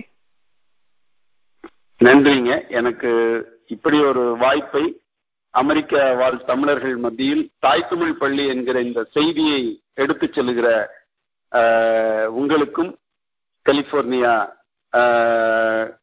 தமிழ் வானொலிக்கும் நான் தாய் தமிழ் பள்ளியின் சார்பிலும் தாய் தமிழ் கல்வி பணியின் சார்பிலும் எங்களுடைய நெஞ்சார்ந்த நன்றிகளை நான் இந்த நேரத்தில் தெரிவித்துக் கொள்கிறேன். நன்றி வணக்கம். நன்றி. நேர்களே நீங்கள் இதுவரை கேட்டுக்கொண்டிருந்தது தமிழர் குரல் நிகழ்ச்சி. இந்த நிகழ்ச்சியின் இந்த வார இந்த தலைப்பு நாம் பேசிய தலைப்பு தமிழ்நாட்டில் தாய் தமிழ் பள்ளிகள். இது அமெரிக்க தமிழ் வானொலி தமிழ் எங்கள் மூச்சு. மீண்டும் அடுத்த நிகழ்ச்சியில் வேறொரு தலைப்பில் நாம் சந்திப்போம். மிக்க நன்றி. நான் உங்கள் அன்பு அறிவிப்பாளன் இளங்கோவன் சந்தானம் கலிபோர்னியாவிலிருந்து. அமெரிக்க தமிழ் வானொலி தமிழ் எங்கள் மூச்சு.